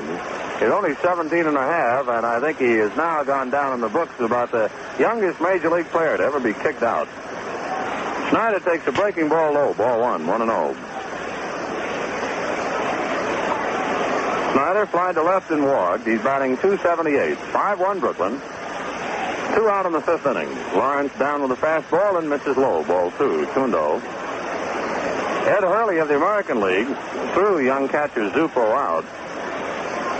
Also said the boy had been warned a few days before for a little trick he seemed to have. The American League umpires didn't go for it. 2-0 pitch to Snider is whacked foul into the crowd. Two and one. What the youngster would do, I guess he would make him believe he was still back in the high school field. He would be warming up the starting pitcher. And as the umpires would come walking out on the field to go to home plate, he'd make believe he'd throw the ball at them. And that did not go over at all. So they finally kicked him out the other day. Well, warming up a starting pitcher. Boy, that's a, a new one, isn't it? Lawrence just fussing around out there in the mound. Two balls, one strike. Now Brooks is ready and delivers to the Duke, who hits one down towards Johnny Temple. It's a routine play, and John makes it. So the Dodgers out in order for the first time since the first inning. One, two, three. And at the end of four and a half innings of play, Brooklyn five, Cincinnati one. Okay, Jerry.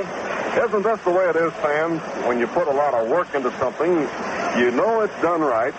You really take pride in what you've accomplished, don't you? Well, I'll just bet the Schaefer people feel that way about Schaefer beer. You know, turning out a beer as good as Schaefer takes a mighty big effort. Picking and choosing rich barley malt, tangy hops, and other fine natural ingredients.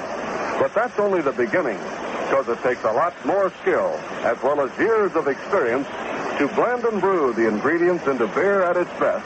Schaefer beer. But man, the result is sure worth it. You get a brilliant golden amber brew that's pure pleasure. A beer that gives you the light, zesty flavor you want, but don't always find. So make your next glass of beer real enjoyment. Schaefer beer. It's real beer.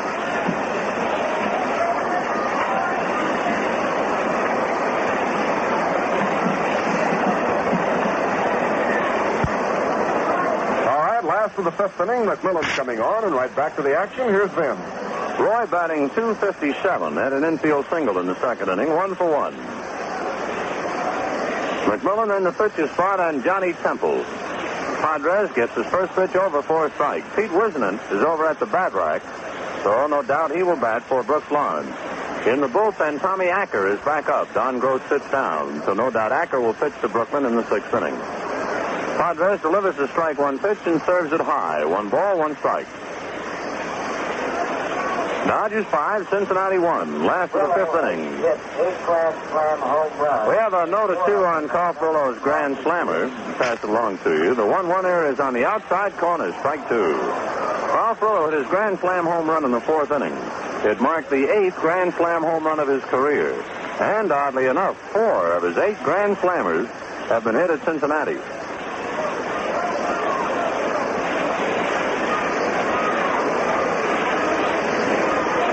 Podres winds on the one and two pitch. Fastball cut on, hit to right field. Furillo going back, angling on the ball now, turns full and makes the play. One up, one away. We'll get a station break in right now. This is the Brooklyn Dodgers Radio Network. Tile 1460 WOKO Albany, New York, the Capital District's most talked about station with downtown studios in the Hotel Wellington. It's 334. Now back to the Brooklyn Dodgers Cincinnati Red Leg baseball game. One out in the bottom of the fifth inning, 5-1 Brooklyn, and Pete Whisenant batting for starting pitcher Brooks Lawn. Pete, a right-hand batter. Podres fastball a little too low, ball one, 1-0.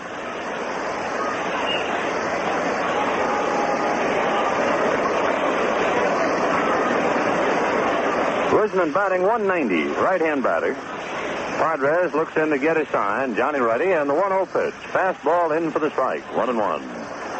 So Brooks Lawrence worked five innings, gave up five runs, four of the five runs earned, five hits.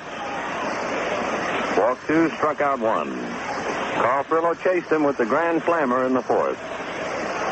The 1 1 pitch to Whisenant. Change up, and Podres bounces it up to the plate. Two balls, one strike. It's another fine crowd. It appears to be the same size crowd as we had the first night of the series, Friday night, which was put it up around 30,000.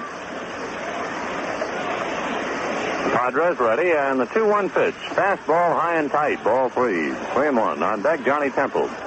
So if the crowd is somewhere around 30,000, the Dodgers will then go to Chicago, having drawn over 980,000 on the road. And they'll easily pick up 20,000 in three days at Chicago. Three-oneer in there, strike two. So you can bet your boots that before we head for Milwaukee, the Dodgers will have drawn one million people in not quite three complete road trips. One more to go. Tremendous attraction. We certainly hope you folks will be out of the ballpark when we get home. Podres winds on the full count pitch to Whisenant. Fastball cut on a high foul back of the plate. Campanella coming back and shielding his eyes, but this is going to land up on the net.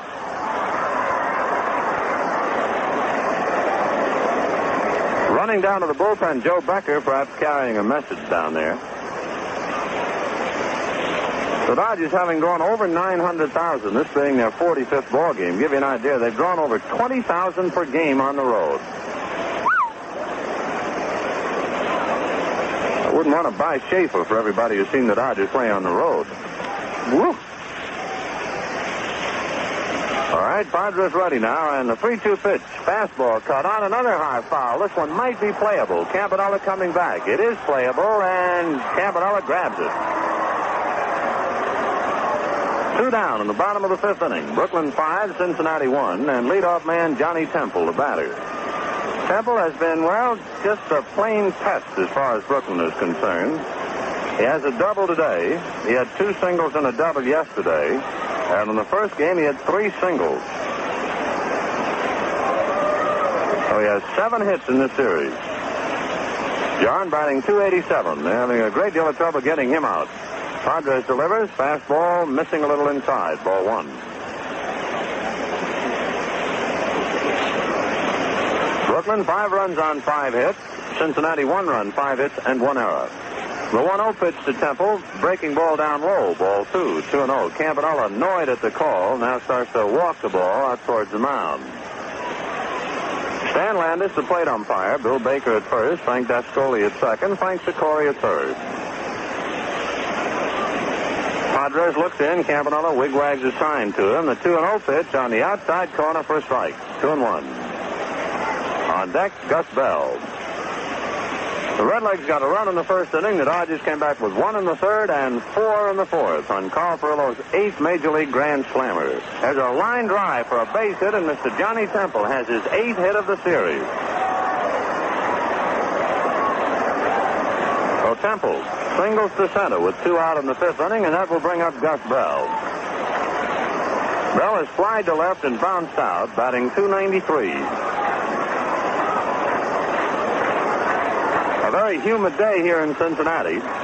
You're watching the folks in the ballpark wave those scorecards like a thousand butterflies all over the place. Hope you have plenty of Schaefer wherever you are. That'll prevent you from getting hot under the collar. Podres looks to first. Now John delivers to Bell a slow curve on the outside corner for a strike. On 1. One of those pitches that starts to come in high and tight to a left-hand batter and then breaks down and away. On 1. When the Dodgers hit in the sixth inning, they'll have Hodges, Amoros, and Furillo.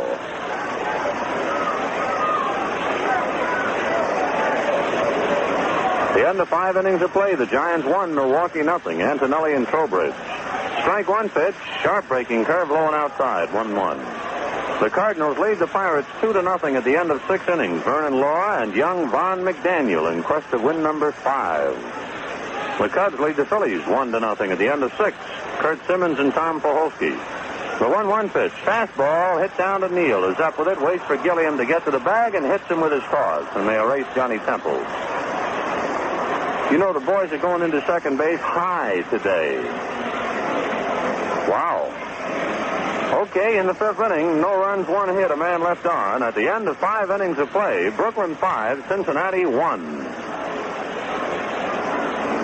Now let's visit with Jerry. To say if you're a camera fan as well as a baseball fan, you just can't afford to miss the Dodgers Argus Camera Day at Ebbets Field, Saturday, August 24th. And you'll be seeing a fine ball game, too. So next chance you get, pick up tickets for August the 24th. Ask for your Dodgers Argus Camera Day contest blank or pick one up at any place where Argus products are sold. This is a fine chance for all you Dodger fans to put up your baseball picture albums. And who knows, one of your pictures may win one of the 20 prizes. The contest is open to amateur photographers only, and the date is Saturday, August the 24th, Dodgers Argus Camera Day at Ebbets Field. Make your plans. Circle that date on your calendar. August 24th, Camera Day at Ebbets Field.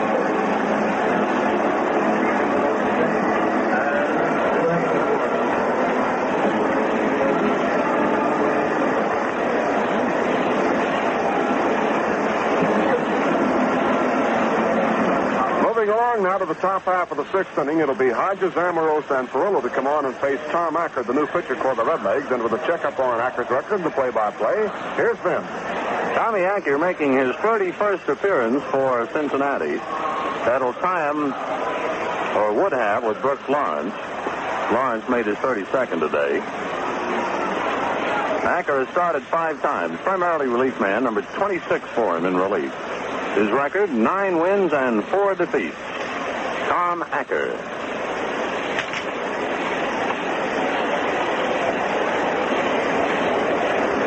Gil Hodges first up, then Sandy Amoros and Carl Furillo. In the sixth inning, Brooklyn five runs on five hits and no errors. Cincinnati one run, six hits and one error. Hodges singled and got on on Johnny Temple's error. He is one for two, batting 308. Gil's uniform heavily stained now with perspiration. Of course, you notice it more on the traveling grays than you do on the home white uniform. Acker ready, and the big fella delivers. Fastball cut on is a high fly ball in shallow left field. Down the line, still in fair ground, comes McMillan to make the play. One up, one away. Gil is not feeling well, but he's staying right in there. He had a tooth pulled Friday, and in this hot weather, apparently it's starting to react a bit now. No, not the tooth. The tooth had it.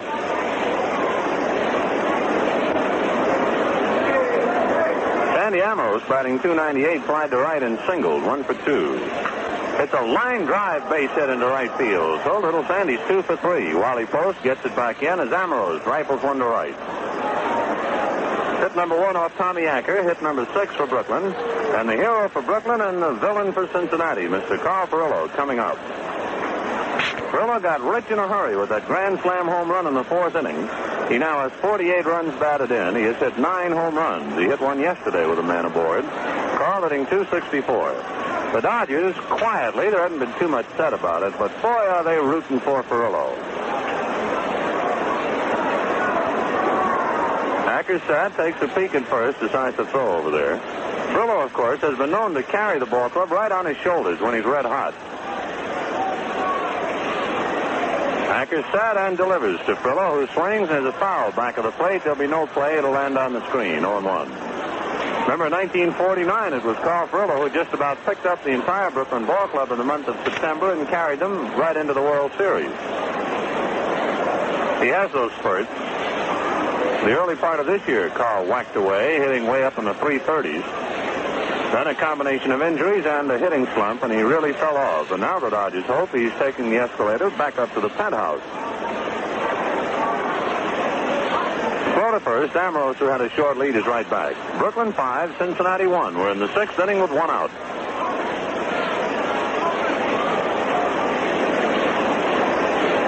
Back is set. The strike one pitch to Furillo. Fastball cut on and fouled away off first base. Coming over is Crowe, but he has no play. Back into the crowd. 0 2.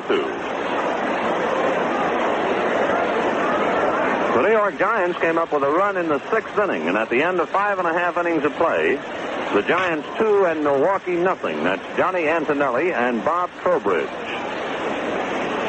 So watch those ball games very closely for you. Cardinals leading Pittsburgh 2 0 at the end of six. The Cubs lead the Phillies 1 0 at the end of six. Acker up on top, a look over at Amoros. The 0 2 pitch to Furillo. Sidearm, and it's in there. Call strike three. So Furillo caught looking, walks away. Amoros holds on at first. Two down in the battle, Roy Campanella.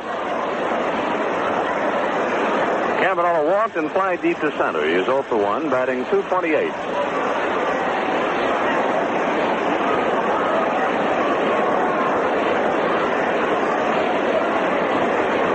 Five one Brooklyn. Two out. Amoros at first base. We're in the sixth inning. Tom Acker set and delivers to Campanella, who swings and hits one to center. Gus Bell is right there. Comes in a few steps to take it, and that does it. In the sixth inning for Brooklyn, no runs, one hit, one man left on. They have only left two men. At the end of five and a half innings of play, Brooklyn five, Cincinnati one. Ball game moving along to the last half of the sixth inning. The Dodgers five and the Redlegs one. It'll be Don Hoak, George Crowe, and Frank Robinson coming on in the last half of the sixth inning. Johnny Podres trying to hold that four-run lead now. So let's get right back to the play, and here's Vince. Don Hoak is batting 289. Hoak today had himself a single and fly to left field, one for two. Don Hoak, George Crowe, and Frank Robinson. Should anybody get on, maybe Ed Bailey. Podres taking his warm-up tosses. Johnny is soaking wet now. Podres shows the perspiration to show you how much he is perspiring around his knees. Just cascading right down. McDevitt yesterday he was soaking wet from shoulders to hips. All here we go. Bottom of the sixth inning. Red Leg fans begin that familiar hand clap now as Hoak settles in. Podres winds, comes to him, and the fastball is inside for one. One and oh. Brooklyn, five runs, six hits, and no errors. Cincinnati, one run, six hits, and one error. We're in the bottom of the sixth inning. Podres back again 1-0, and the fastball is inside. Ball two, 2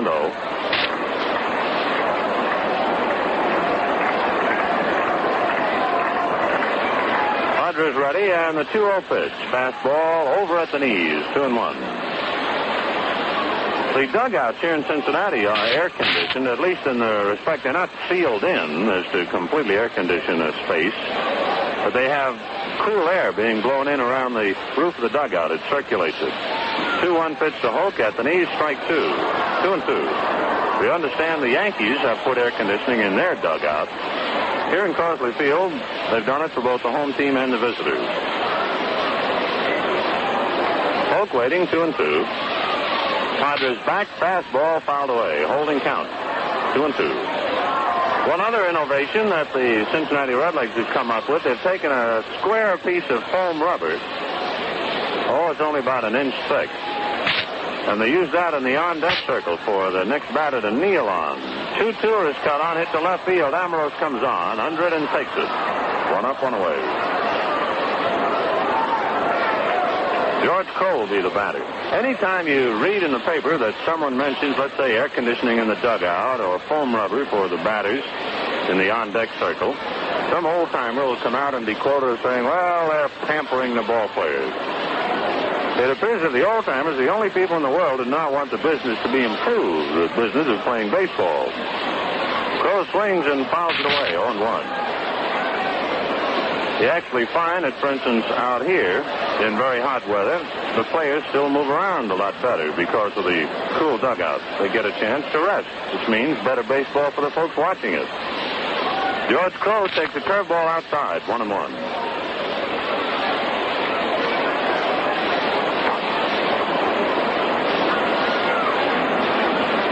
5-1 Brooklyn, bottom of the sixth inning. Podres back again, and the curveball is cut on. Here's a high belt to deep right center. Furillo running parallel to the little fence and makes the play for the out. I don't believe Snider ever saw the ball. It was up to Furillo. The ball was hit into deepest right center, and Snider never moved in straightaway center. And Furillo, with a left-hand batter up there, close to the line in right field, ran as hard as he could, parallel to the little barrier fence, and hauled it in in right center. And Snider, even as Furillo caught the ball, had not moved. So I'm sure that Duke had no idea where it was. Two down in the sixth inning, and the batter is Frank Robinson. He is two for two, single twice, batting 314. 5-1 Brooklyn in the sixth. Robinson steps in. Podres winds and delivers. Fastball that moves him back. 4-1. You know, you always talk about hitters and the fact that they have a good background or a bad background when they're hitting. Outfielders have problems looking into the shirt sleeve crowds trying to pick off that baseball.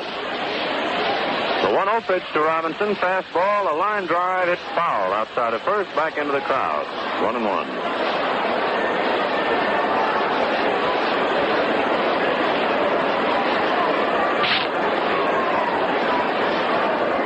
Podres with the new baseball. Campanella holds up his right hand to slow him down a moment.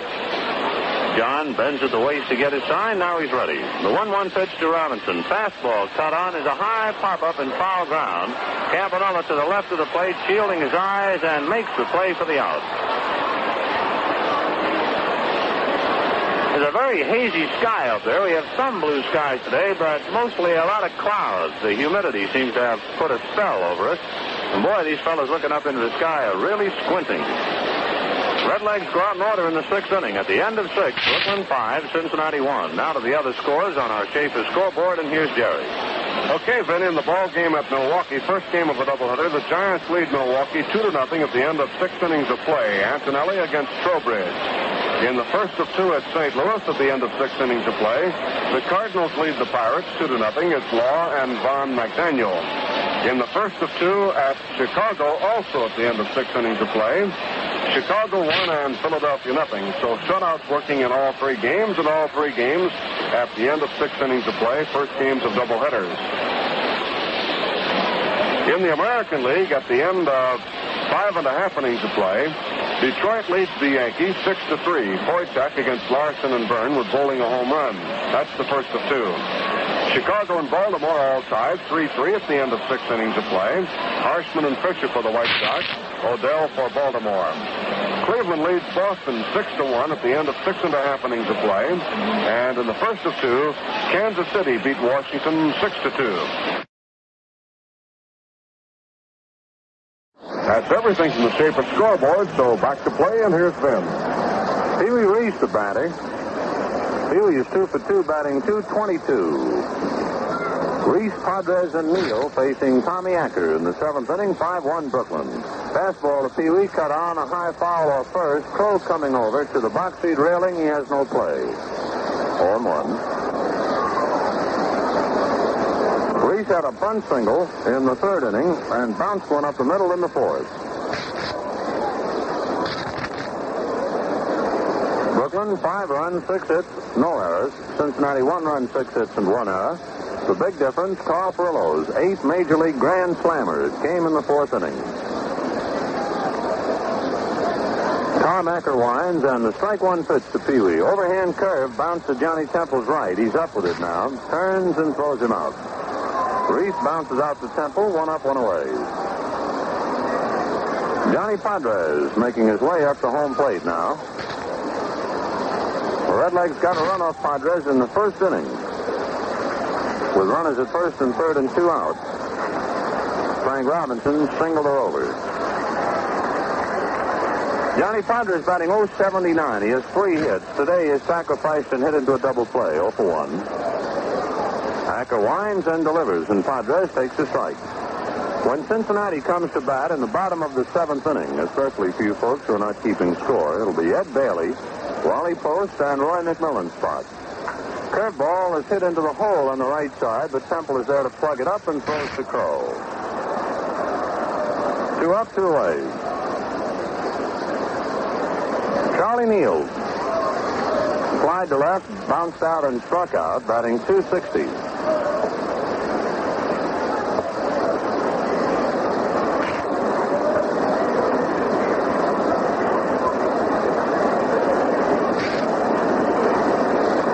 Neal settles in the hitter's box now. Billy Herman directing the club from the third base coaching box. The pitch to Neal, in for the strike, on one. In case you might have just joined us, after the Dodgers did not score in the first inning, and Gilliam had argued briefly on a called strike. Before the Redlegs could come to bat in the bottom of the first, Walter Alston and Don Newcombe were banished by plate umpire Stan Landes. Fastball on the inside corner for a strike, on two. So Billy Herman, third base coach and acting manager. Acker right back 0 and 2, and the fastball is high and inside. Ball one. One and two. Saluting our Schaefer Award winners for this week Randy Jackson for his fine hitting and all around play at third, and for his fine pitching, Johnny Podres. One and two pitch to Neal is cut on a missed, and Charlie is struck out for the second time today. Neal's starting to get into a kind of a strikeout slump now. Twice today, twice yesterday, once before that, twice the day before that, twice the day before that. So you get the idea now that Charlie in that leadoff spot, striking out a great number of times. Dodgers out in order in the seventh inning. So at the end of six and a half innings of play, Brooklyn five, Cincinnati one.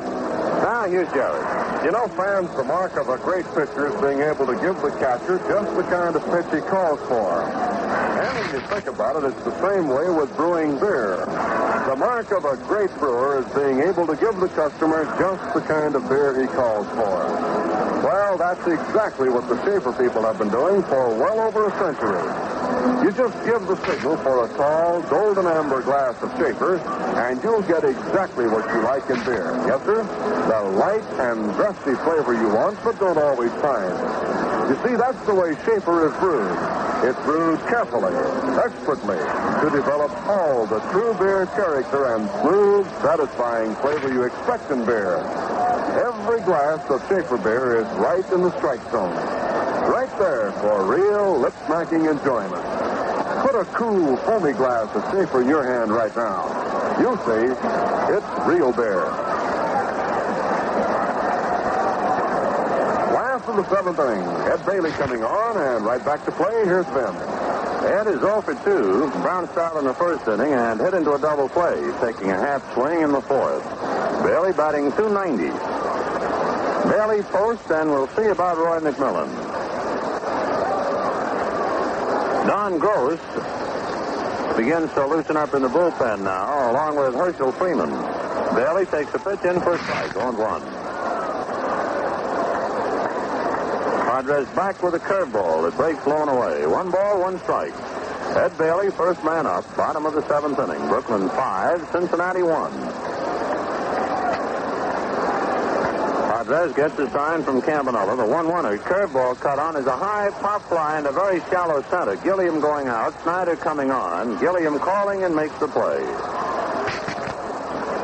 One up, one away. That will bring up Wally Post. Hit back to the box and bounced out to Reese. Wally hitting 237.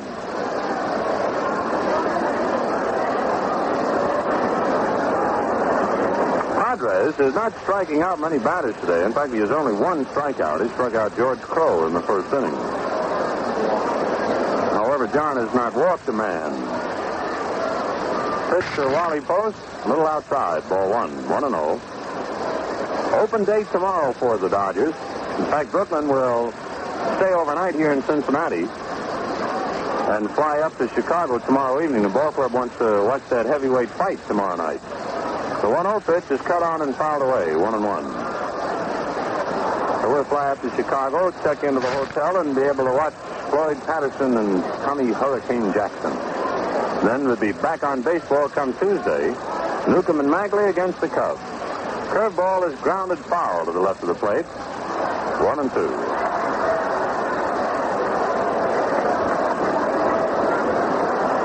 On deck, Roy McMillan.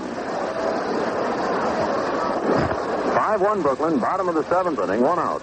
The one and two pitch to Wally Post. Fastball just inside, two and two.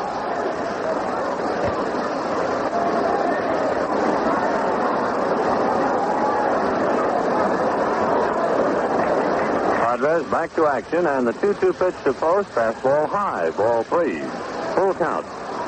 Those two pitches are the usual type pitch that Wally Post swings at. Podres strikes out Post a great deal, and on that tight pitch, high and inside, first around the letters, maybe the next one up around the chin, but neither time did Wally offer. So, Podres has gone to a full count. John winds and delivers. Fastball, foul back. Cardinals lead the Pirates three to nothing at the end of seven and a half. The Cubs lead the Phillies one to nothing at the end of six. The 3-2 pitch to Wally Post. Fastball grounded to Gilliam, who has to move way over to his left to come up with it, and then makes his play to Hodges.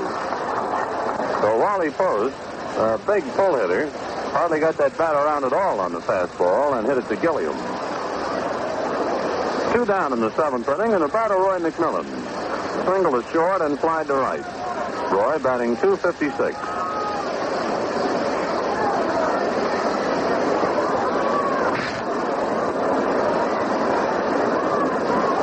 Podres delivers, and the first pitch in and over, strike one. Dodgers coming up in the eighth inning. They'll have Gilliam, Snider, and Hodges.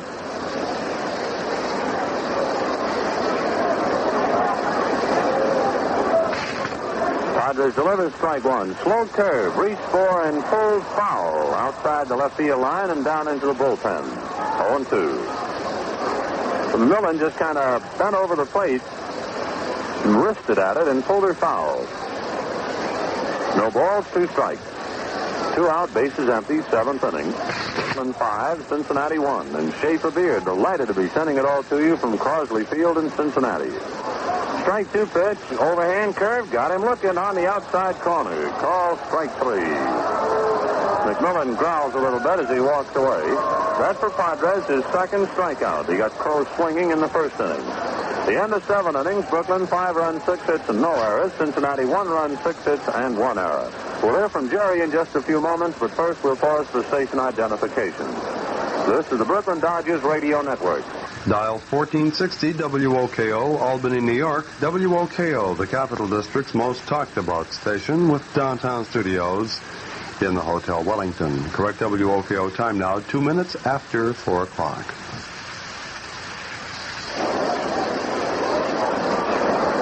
Well, a word now about the Schaefer Lucky Strike Baseball Guide and Record Book, the mighty fine little pocket edition that you can have in your sports library, carry with you to the ball games, or have handy when you're listening or watching ball games on radio and TV. This little booklet has the rosters of all the major league clubs, diagrams of the parks, radio, TV directories, rosters of the players with the numbers, and all kinds of records. Now, to get your Schaefer Lucky Strike Baseball Guide and Record Book, send 50 cents, your name and address to Baseball Guide, Box 35, Brooklyn 1, New York.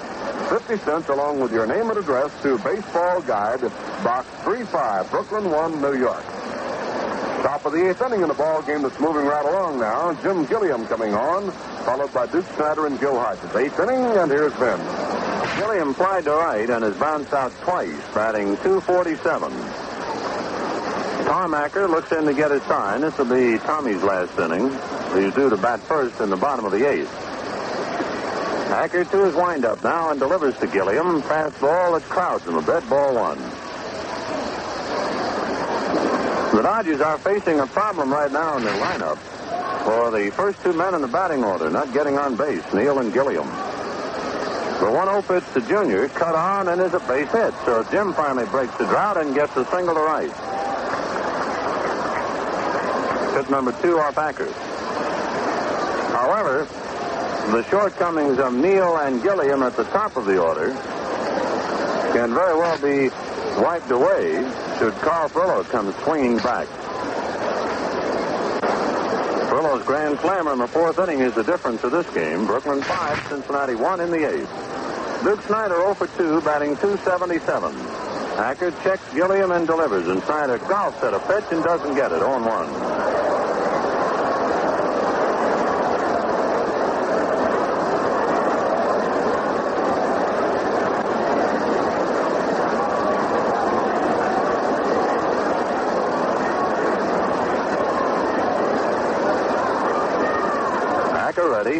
Another check of Gilliam. Now the strike one pitch to Snider runs up as if to bunt, and the pitch is low. One ball, one strike. In the Cincinnati bullpen, Art Fowler now begins to loosen up with utility outfielder Pete Whisenant. Art Fowler. Outfield on the Duke, deep and around the right, so much so that Snider has all of straightaway center field to shoot at. Bell is way over into right center. McMillan is overshifted to plug up the middle. He's near the bag at second, and Hope is playing in on the grass. Ready. For 1 1 pitch to Snider. He tries to bunt and foul tips it. 1 and 2. Brooklyn five runs, seven hits, and no errors. Cincinnati one run, six hits, and one error. The Cubs leading Philadelphia one to nothing, and Turk Lown has just come on to relieve Tom Poholsky. So Philadelphia might be kicking up some dirt now at Wrigley Field.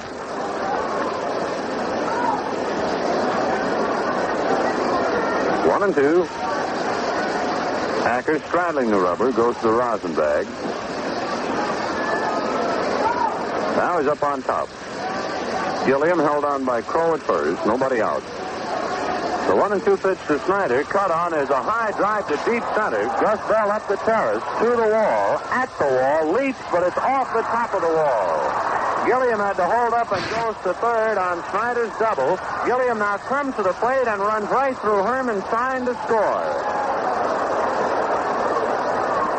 Billy Herman had held Gilliam up. He was waving his hands at Junior, and Gilliam just kept on coming as the throw went to shortstop Roy McMillan, who turned and fired into second.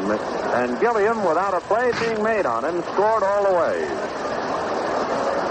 So Snider doubles to center, and Gilliam legs it over for the run.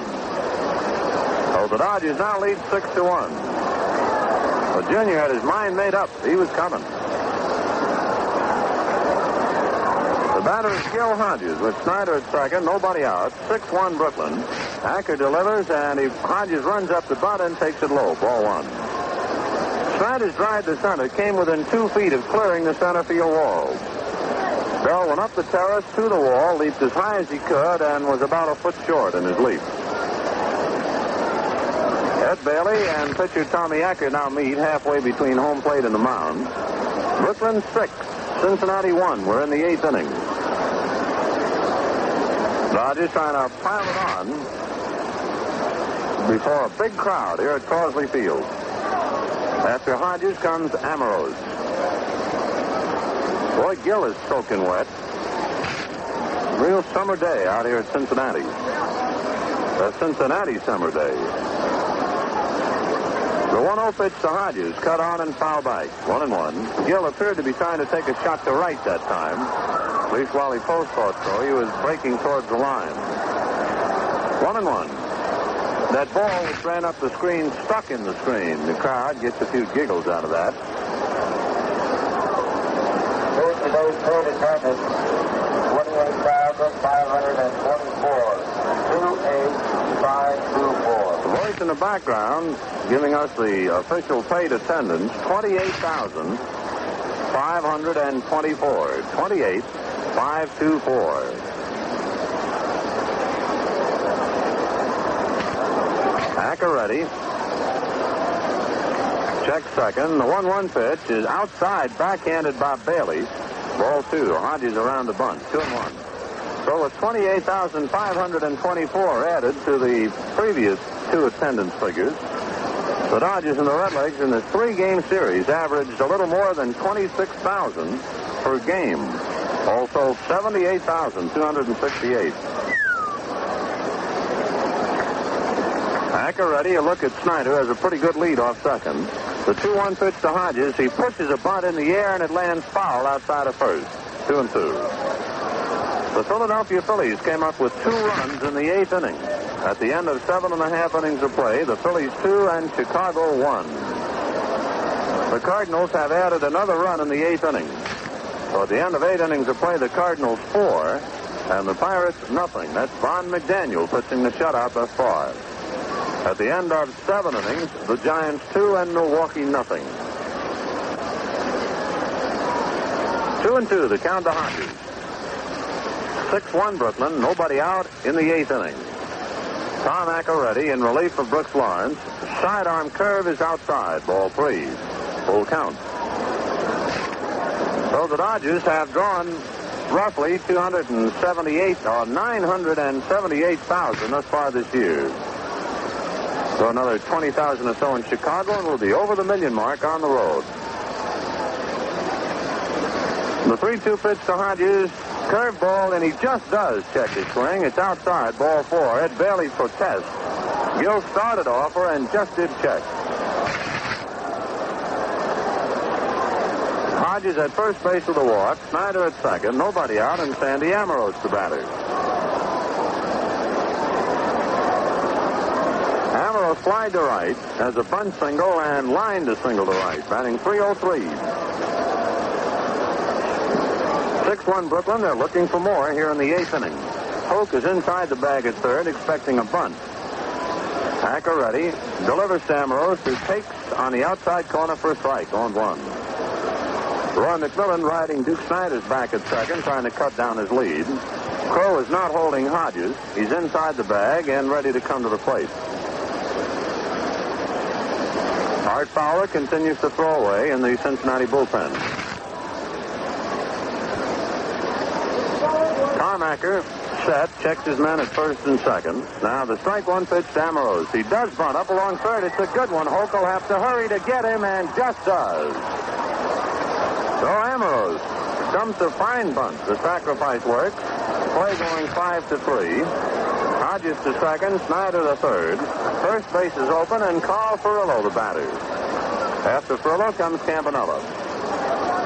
Furillo hit into a double play in the second inning, but then hit a grand slam home run in the fourth. He chased in Snider, Hodges, and Amoros, who were all aboard ahead of him. Furillo struck out looking his last time up. Carl batting 263. Runners at second and third, one out, 6-1 Brooklyn in the eighth. And Birdie Tebbett Thomas in the dugout to his catcher Ed Bailey put him on. O'Bailey holds his right arm wide and takes the first toss outside. So Carl Furillo receives an intentional walk, and they will pitch to Roy Campanella. Ball two to Carl. Snider holding in third. Hodges at second. Acker set, lobs the third one wide. 3 and 0.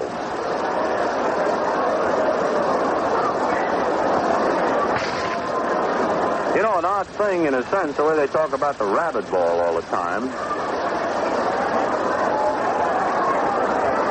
The only home run hit today in the National League thus far has been Furillo's grand slammer in the fourth inning. Giants Milwaukee, it's 2 0 Giants at the end of seven. It's 4 nothing Cardinal over Pirates at the end of eight. It is 2 to 1 Phillies over the Cubs at the end of seven and a half. No home runs in any of those games. All right, here's Roy Campanella with the bases loaded and one out in the eighth inning. Brooklyn six, Cincinnati one. Campy batting 227. Has walked and twice flied to Gus Bell. Infield and double play depth now. Acker winds and delivers to Camp, and the curveball low and away. Ball one. After Campanella, Pee Wee Reese. Brooklyn, six runs, eight hits, and no errors. Cincinnati, one run, six hits, one error. Tommy Acker winds, and the 1-0 pitch to Campanella. Fastball inside, ball two. 2 and 0. Snider at third, Hodges at second, Furillo at first. One out.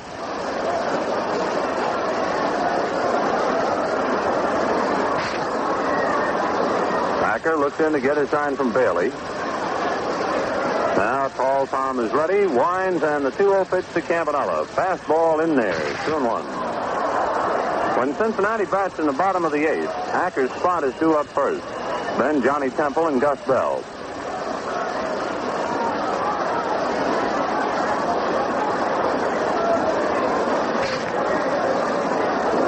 Just waiting. Acker staring in. Two balls and one strike. Acker now backs off the rubber and just as quickly gets back on. Looks to third, goes to his windup, and the 2-1 pitch to Campanella. Fastball cut on is a high fly ball to right. It's deep. Wally Post going back to grab it. Tagging up is Snider. Going to third is Hodges, and everybody makes it. Snider comes over, and Hodges goes to third. And the Dodgers lead 7 to 1. So Campanella scoring fly ball to right field. Snider coming over. Hodges going to third, and Furillo holding at first.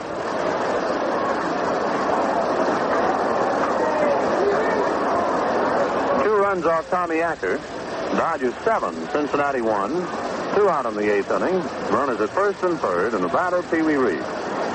Pee Wee is two for three. A bunt single, single to center, and bounced out, hitting 221. And delivers, and a bunt up along the third base line drops foul. So Reese's trying to bunt for a base hit and get Hodges over. It's not a squeeze play, not with two outs. Pee Wee bunted a foul. 0 1. Schaefer Beer sending it to you, and we certainly hope that you're buying your Schaefer, especially over the weekend times, in the convenient party-sized quart bottles. Of course, the best way really to buy Schaefer is by the case.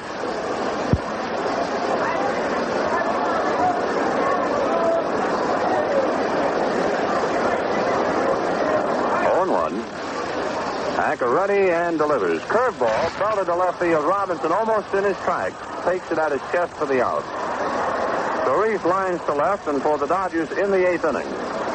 They had two runs on two hits, a single, a double, and a scoring fly ball. And they leave a couple. At the end of seven and a half innings of play, Brooklyn seven and Cincinnati one. Well, now what, Jerry? Well, now, then, while the field changes hands, let's have a couple of young friends take the spotlight. How about it? For real, real enjoyment, get Schaefer, Schaefer beer. Mm. For real, real enjoyment, ask for Schaefer. It's real beer. For real, real refreshment, Say it. get Schaefer, Schaefer beer. Yeah. For real, real refreshment, ask for Schaefer. It's real beer. That's a real trumpet.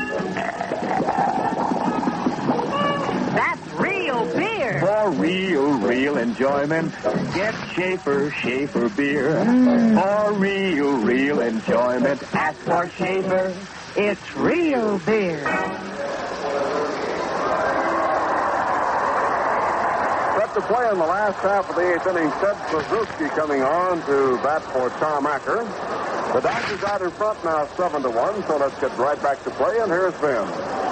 Kluszewski is batting 284. He has three home runs, nine runs batted in. As a pinch hitter yesterday, he singled into the hole to right field. As a pinch hitter the night before, he flied to left.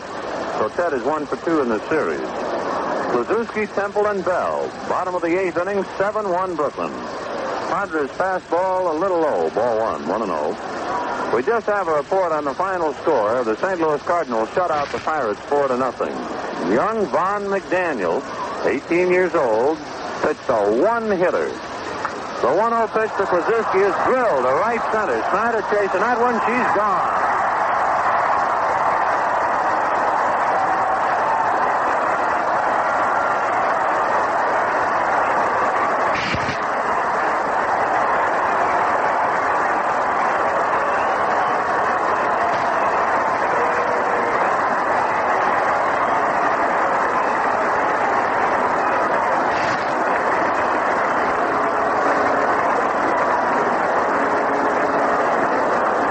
Kluszewski, who always gets a good piece of the ball against Johnny Podres, comes walking off the bench and drills one of his specialties, a low line drive home run. And it is now Brooklyn 7, Cincinnati 2 here in the bottom of the eighth inning. Johnny Temple takes the strike. Kluszewski now has four home runs, ten runs batted in. A low line drive into the right center field seat. Podres back with a fastball that moves Temple out of there. One ball, one strike. Don Gross throwing in the Cincinnati bullpen now. And back of Podres is Don Drysdale. In this heat, you really have to watch your starting pitchers. Podres to his windup. Now the 1-1 pitch, a changeup, cut on and lined to center field. A clean base hit. Snider up with the ball, so home run by Kluszewski, a bullet single to center for Temple, and here comes Gus Bell. That for Johnny Temple, his third hit of the game. He had three hits yesterday and three the day before. Nine hits in the series for Johnny Temple.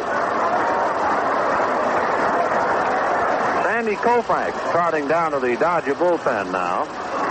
Brooklyn 7, Cincinnati 2 in the bottom of the eighth inning. Johnny Temple at first base and Gus Bell, who was 0 for 3, the batter. Gus batting 292. Podres looks to first and delivers a curve and spins it low. Ball one. 1 and 0. On deck, Don Hoak. So the Redlegs came up with a ninth inning rally yesterday, but fell short. Picked up three to lose 5 3. Trying to rally here in the eighth. Dodgers lead 7 2. Fastball to Bell is cut on and popped up. Charlie Neal floating over to his left a bit, backs up now as the wind takes it, and now Charlie grabs it for the out. The Bell pops up to short. Johnny Temple holds at first, and Don Hoak the batter.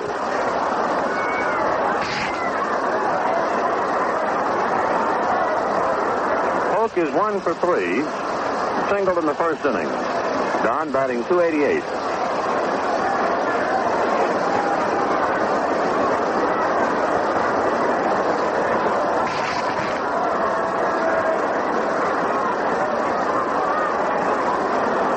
Podres set. Hodges not holding Temple on. Fastball to Don Hoak at the knees for a strike. On one.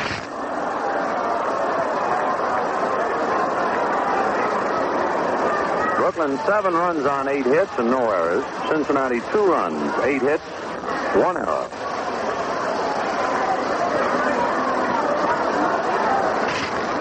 The strike one pitch. Fastball cut on a high foul back of the plate. Campanella coming back. It's playable. He's under it. He's got it. Two down. Now here comes George Crowe with two out. Johnny Temple at first base. Bottom of the eighth inning, 7-2 Brooklyn. Crowe is 0 for 3, batting 298.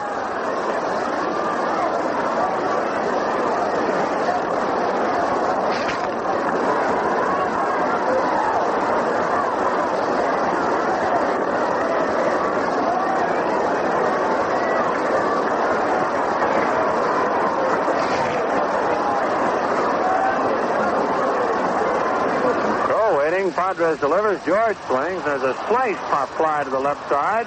Charlie Neal backing out and takes that one. So the enthusiasm here at Cincinnati was promptly dampened by Johnny Padres. Kluszewski at a home run, Temple single, and then Bell popped up, Hoak fouled out, and Crowe popped up. For the Redlegs, one run on Kluszewski's home run, two hits, a man left on. At the end of eight innings of play, Brooklyn seven, Cincinnati two.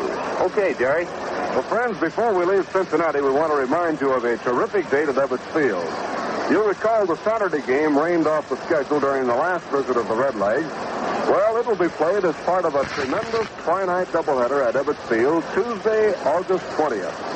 Now, we don't have to warn you about what that means. A rush for tickets, of course. So do your shopping for that big doubleheader with the Redlegs August 20th.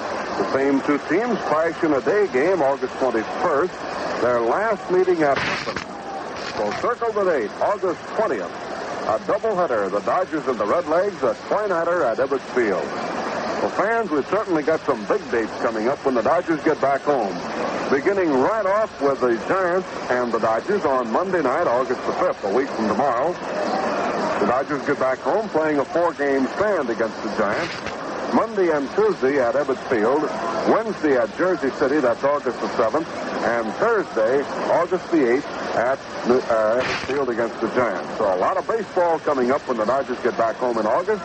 And the old pennant chase going right down to the wire.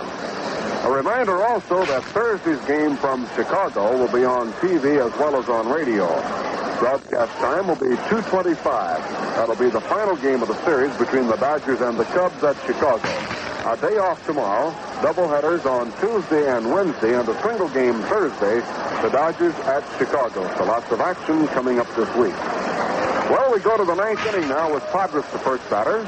So coming back in for the play-by-play for Schaefer Beer, here's them. Don Gross will be the third Cincinnati pitcher. Left-hander making his 24th appearance. He started 12, and now this is 12th relief appearance. Don, I guess, is like that. What was it? The little girl with the curl in her forehead. When she was good, she was very, very good, and when she was bad, well, he won his first four. He was four and oh. And he has lost the next six, so he's now four and six. Gross having his troubles right now. Comes on and relieves the pitch to Podres. 7-2 Brooklyn, ninth inning. The sidearm pitch up high and outside. Ball one. Don Drysdale continues to tune up with Joe Becker in the Dodger bullpen. Gross ready, and back comes the 1-0 pitch, and the fastball is low and away. Ball two. 2 and 0. Dodgers seven runs, eight hits, and no errors. Cincinnati two runs, eight hits, and one error.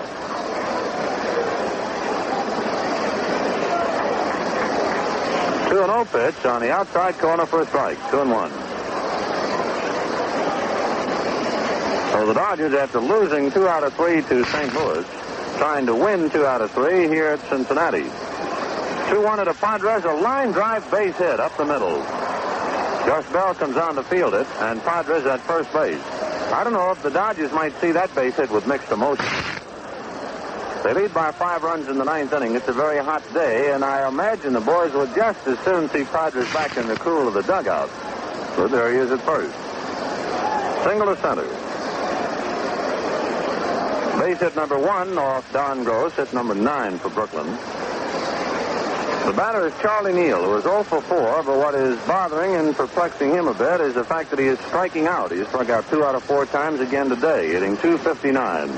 Throw to first, Crowe is not holding the runner, and Podres easily ducks back to the bag. Gross delivers, and Neal bunts foul to the right of the plate. 0 1.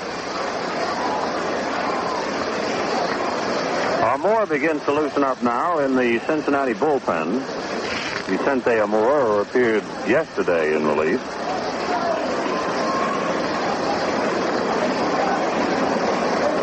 Seven-two Brooklyn, ninth inning. Nobody out. Johnny Podres just singled. He's at first. The strike one pitch to Neal is cut on and belted to right field. Back goes Wally Posto way back to the barrier fence to leap up and grab it. And back to first comes Johnny Podres. Nice play by Wally Post. O'Neill hit that a long way, and Post holds her in.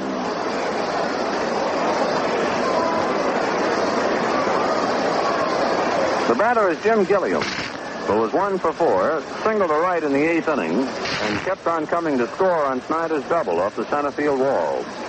Jim batting 250. Looking for base hit number 99.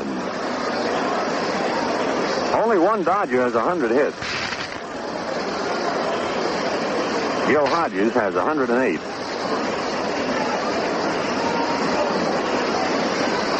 Gross delivers, and Gilliam takes a strike. 0 1. One out, ninth inning, 7 2 Brooklyn. When Cincinnati bats in the bottom of the ninth inning, they'll have Frank Robinson, Ed Bailey, and Wally Post. Strike one pitch to Gilliam on the inside corner. Strike two. Boy, it's Schaefer weather here in Cincinnati. Happy, what kind of weather do we have in New York? Same type weather, huh? Schaefer weather back there. Well, we hope you folks are having plenty of cold Schaefer. You found a comfortable spot and hope you're having a nice weekend. The 0-2 pitch is cut on and fouled away. Holding count, no balls, two strikes.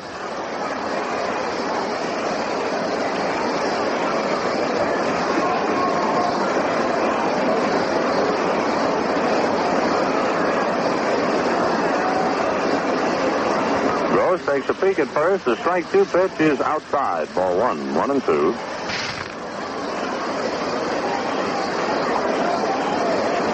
Milwaukee Braves are now at bat in the bottom of the ninth inning. And the Giants lead two to nothing. Gilliam swings and misses. Down he goes. Well, Gross records a strikeout. Two out in the ninth, and the batter, Duke Snider. Snider walked, bounced out, fly to left, and doubled high off the center field wall to drive in Gilliam. Duke batting 280. Gross looks over at Podres, delivers to Snider, and the curve is over. Strike one. Oh, Giants two, Milwaukee nothing. Bottom of the ninth inning. The St. Louis Cardinals have already won their ball game four to nothing over Pittsburgh on a one-hitter by Von McDaniel. Breaking ball to Snider down low, one and one.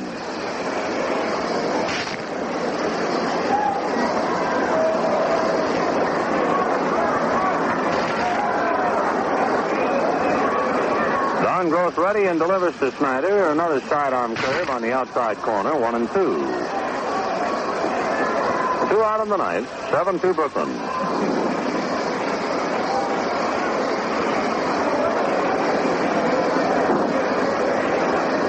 Gross delivers one and two to Snider. Swings, and there's a high fly ball to right field. Wally Post is there, coming over close to the foul line, but he's still in fair ground and takes it for the out.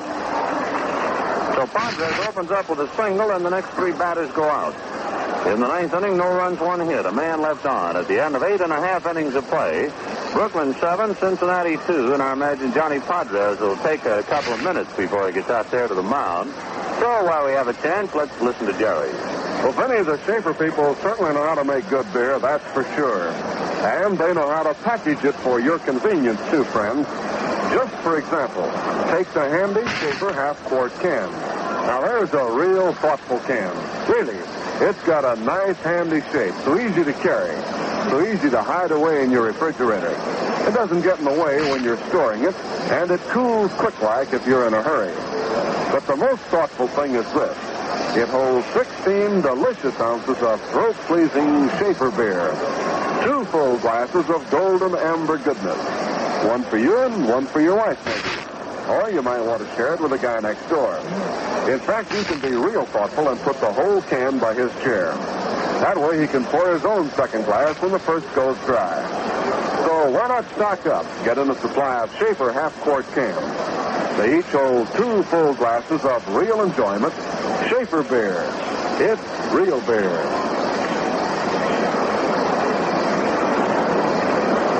Well, the Dodgers have an off day tomorrow. Go to Chicago Tuesday for a doubleheader. And a doubleheader on Wednesday. Single game on Thursday. Then to Milwaukee for a weekend series Friday night, Saturday afternoon, and Sunday afternoon. And then back to New York to Field for a big Monday night August the 5th attraction against the New York Giants. So make your plans. Be on hand when the Dodgers get back home. Into the last half of the ninth inning here, Dodgers lead 7 to 2. Robinson, Bailey, and Post coming on to face Johnny Podres, who just now taking his warm-up practice. So we'll get back to the action, and here's Vince. I wish you had said that slower, Jerry. I, I don't mind you rushing through the schedule out here, but when you say, don't you say, get back home? They're real slow. It sounds so All good, right. you know? Can I Coming get back back home. home? Mm-hmm. Oh, boy. Well, Johnny Podres ready to work in the bottom of the ninth inning, 7-2 Brooklyn. Now, Johnny got that base hit in the top of the ninth and stood at first base while the next three men went out. You can bet your boots the Dodgers will watch him very carefully now. In fact, in the bullpen, they have Eddie Roebuck and Sandy Koufax firing back of him. For it's blazing hot down on the floor of this ballpark. There's a hot one wide of third. Off Reese's glove. Picked up by Neal. He throws. Not in time. A nice try by Charlie Neal.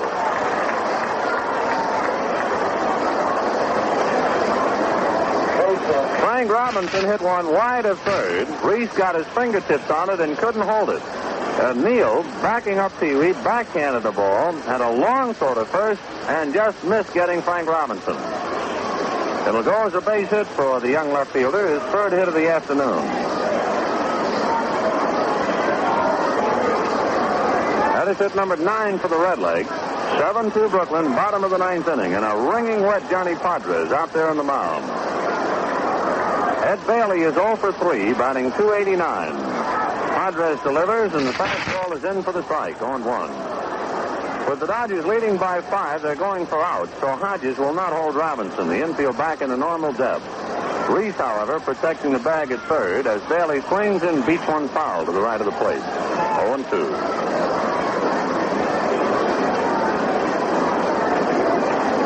Well, they'll be singing up and down the National League today, at least right now, for the final scores in from Milwaukee.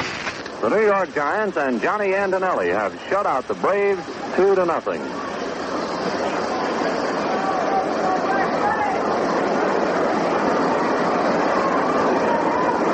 Podres set. The 0-2 pitch to Bailey cut on and missed strike three, and he gave him a real slow curve. Bailey tried to time it. It almost fell out of his uniform, trying to check his swing and then started again. So Podres gets his third strikeout of the afternoon. One out in the ninth, and the batter, Wally Post, who is 0 for 3. Wally batting 236. The outfield goes the other way now, deep and around the left. Frank Robinson at first in the ninth. 7-2 Brooklyn. East side, nine hits. The Redlegs have committed an error. Fastball is cut on. There's a high fly ball down the left field line. Neal going out and slanting into foul ground. Amoros coming on. It's Neal on a brilliant catch in the bullpen. Charlie Neal all over the place. Makes a fine catch way down in the red Redleg bullpen. And it is extremely tough territory down there for a couple of reasons. First, because the field slopes in foul ground for drainage purposes, you start to run downhill, and Charlie was running with his back to home plate. And secondly, he had to watch himself, or if he had stepped on one of the home plate rubbers in the bullpen, he might have taken a header. Charlie stayed with it and made the play. Fine running catch by shortstop Charlie Neal. Two out in the ninth inning. Brooklyn seven, Cincinnati two, and the batter is Roy McMillan, who was one for three, batting 255. Crowd of 28,524 on hand today. Podres delivers fastball to Little Mac, and it's inside. Ball one.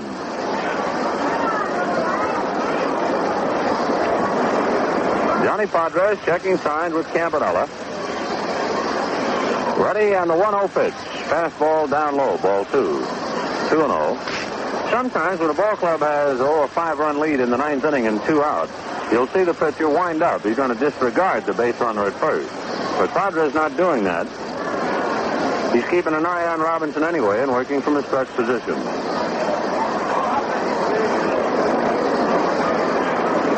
McMillan waiting, 2 and 0.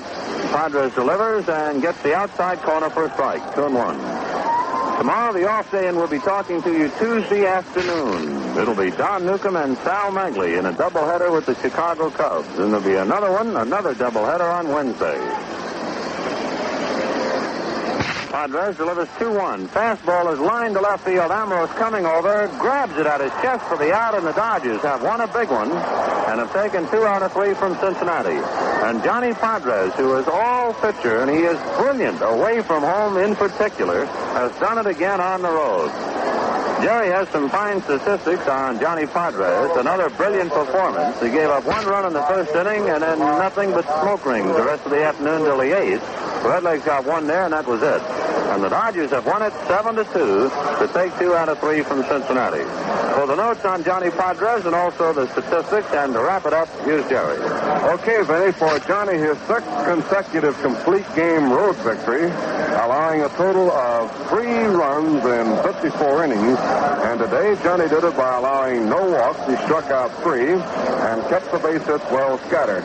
The totals for the Dodgers, seven runs, nine hits, no errors, and five left on. And for Cincinnati, two runs, nine hits, one error, and six left on. So at Cincinnati, the Dodgers lost an 11 inning opener 6 to 5, then bounced back yesterday to win 5 to 3, and today 7 to 2.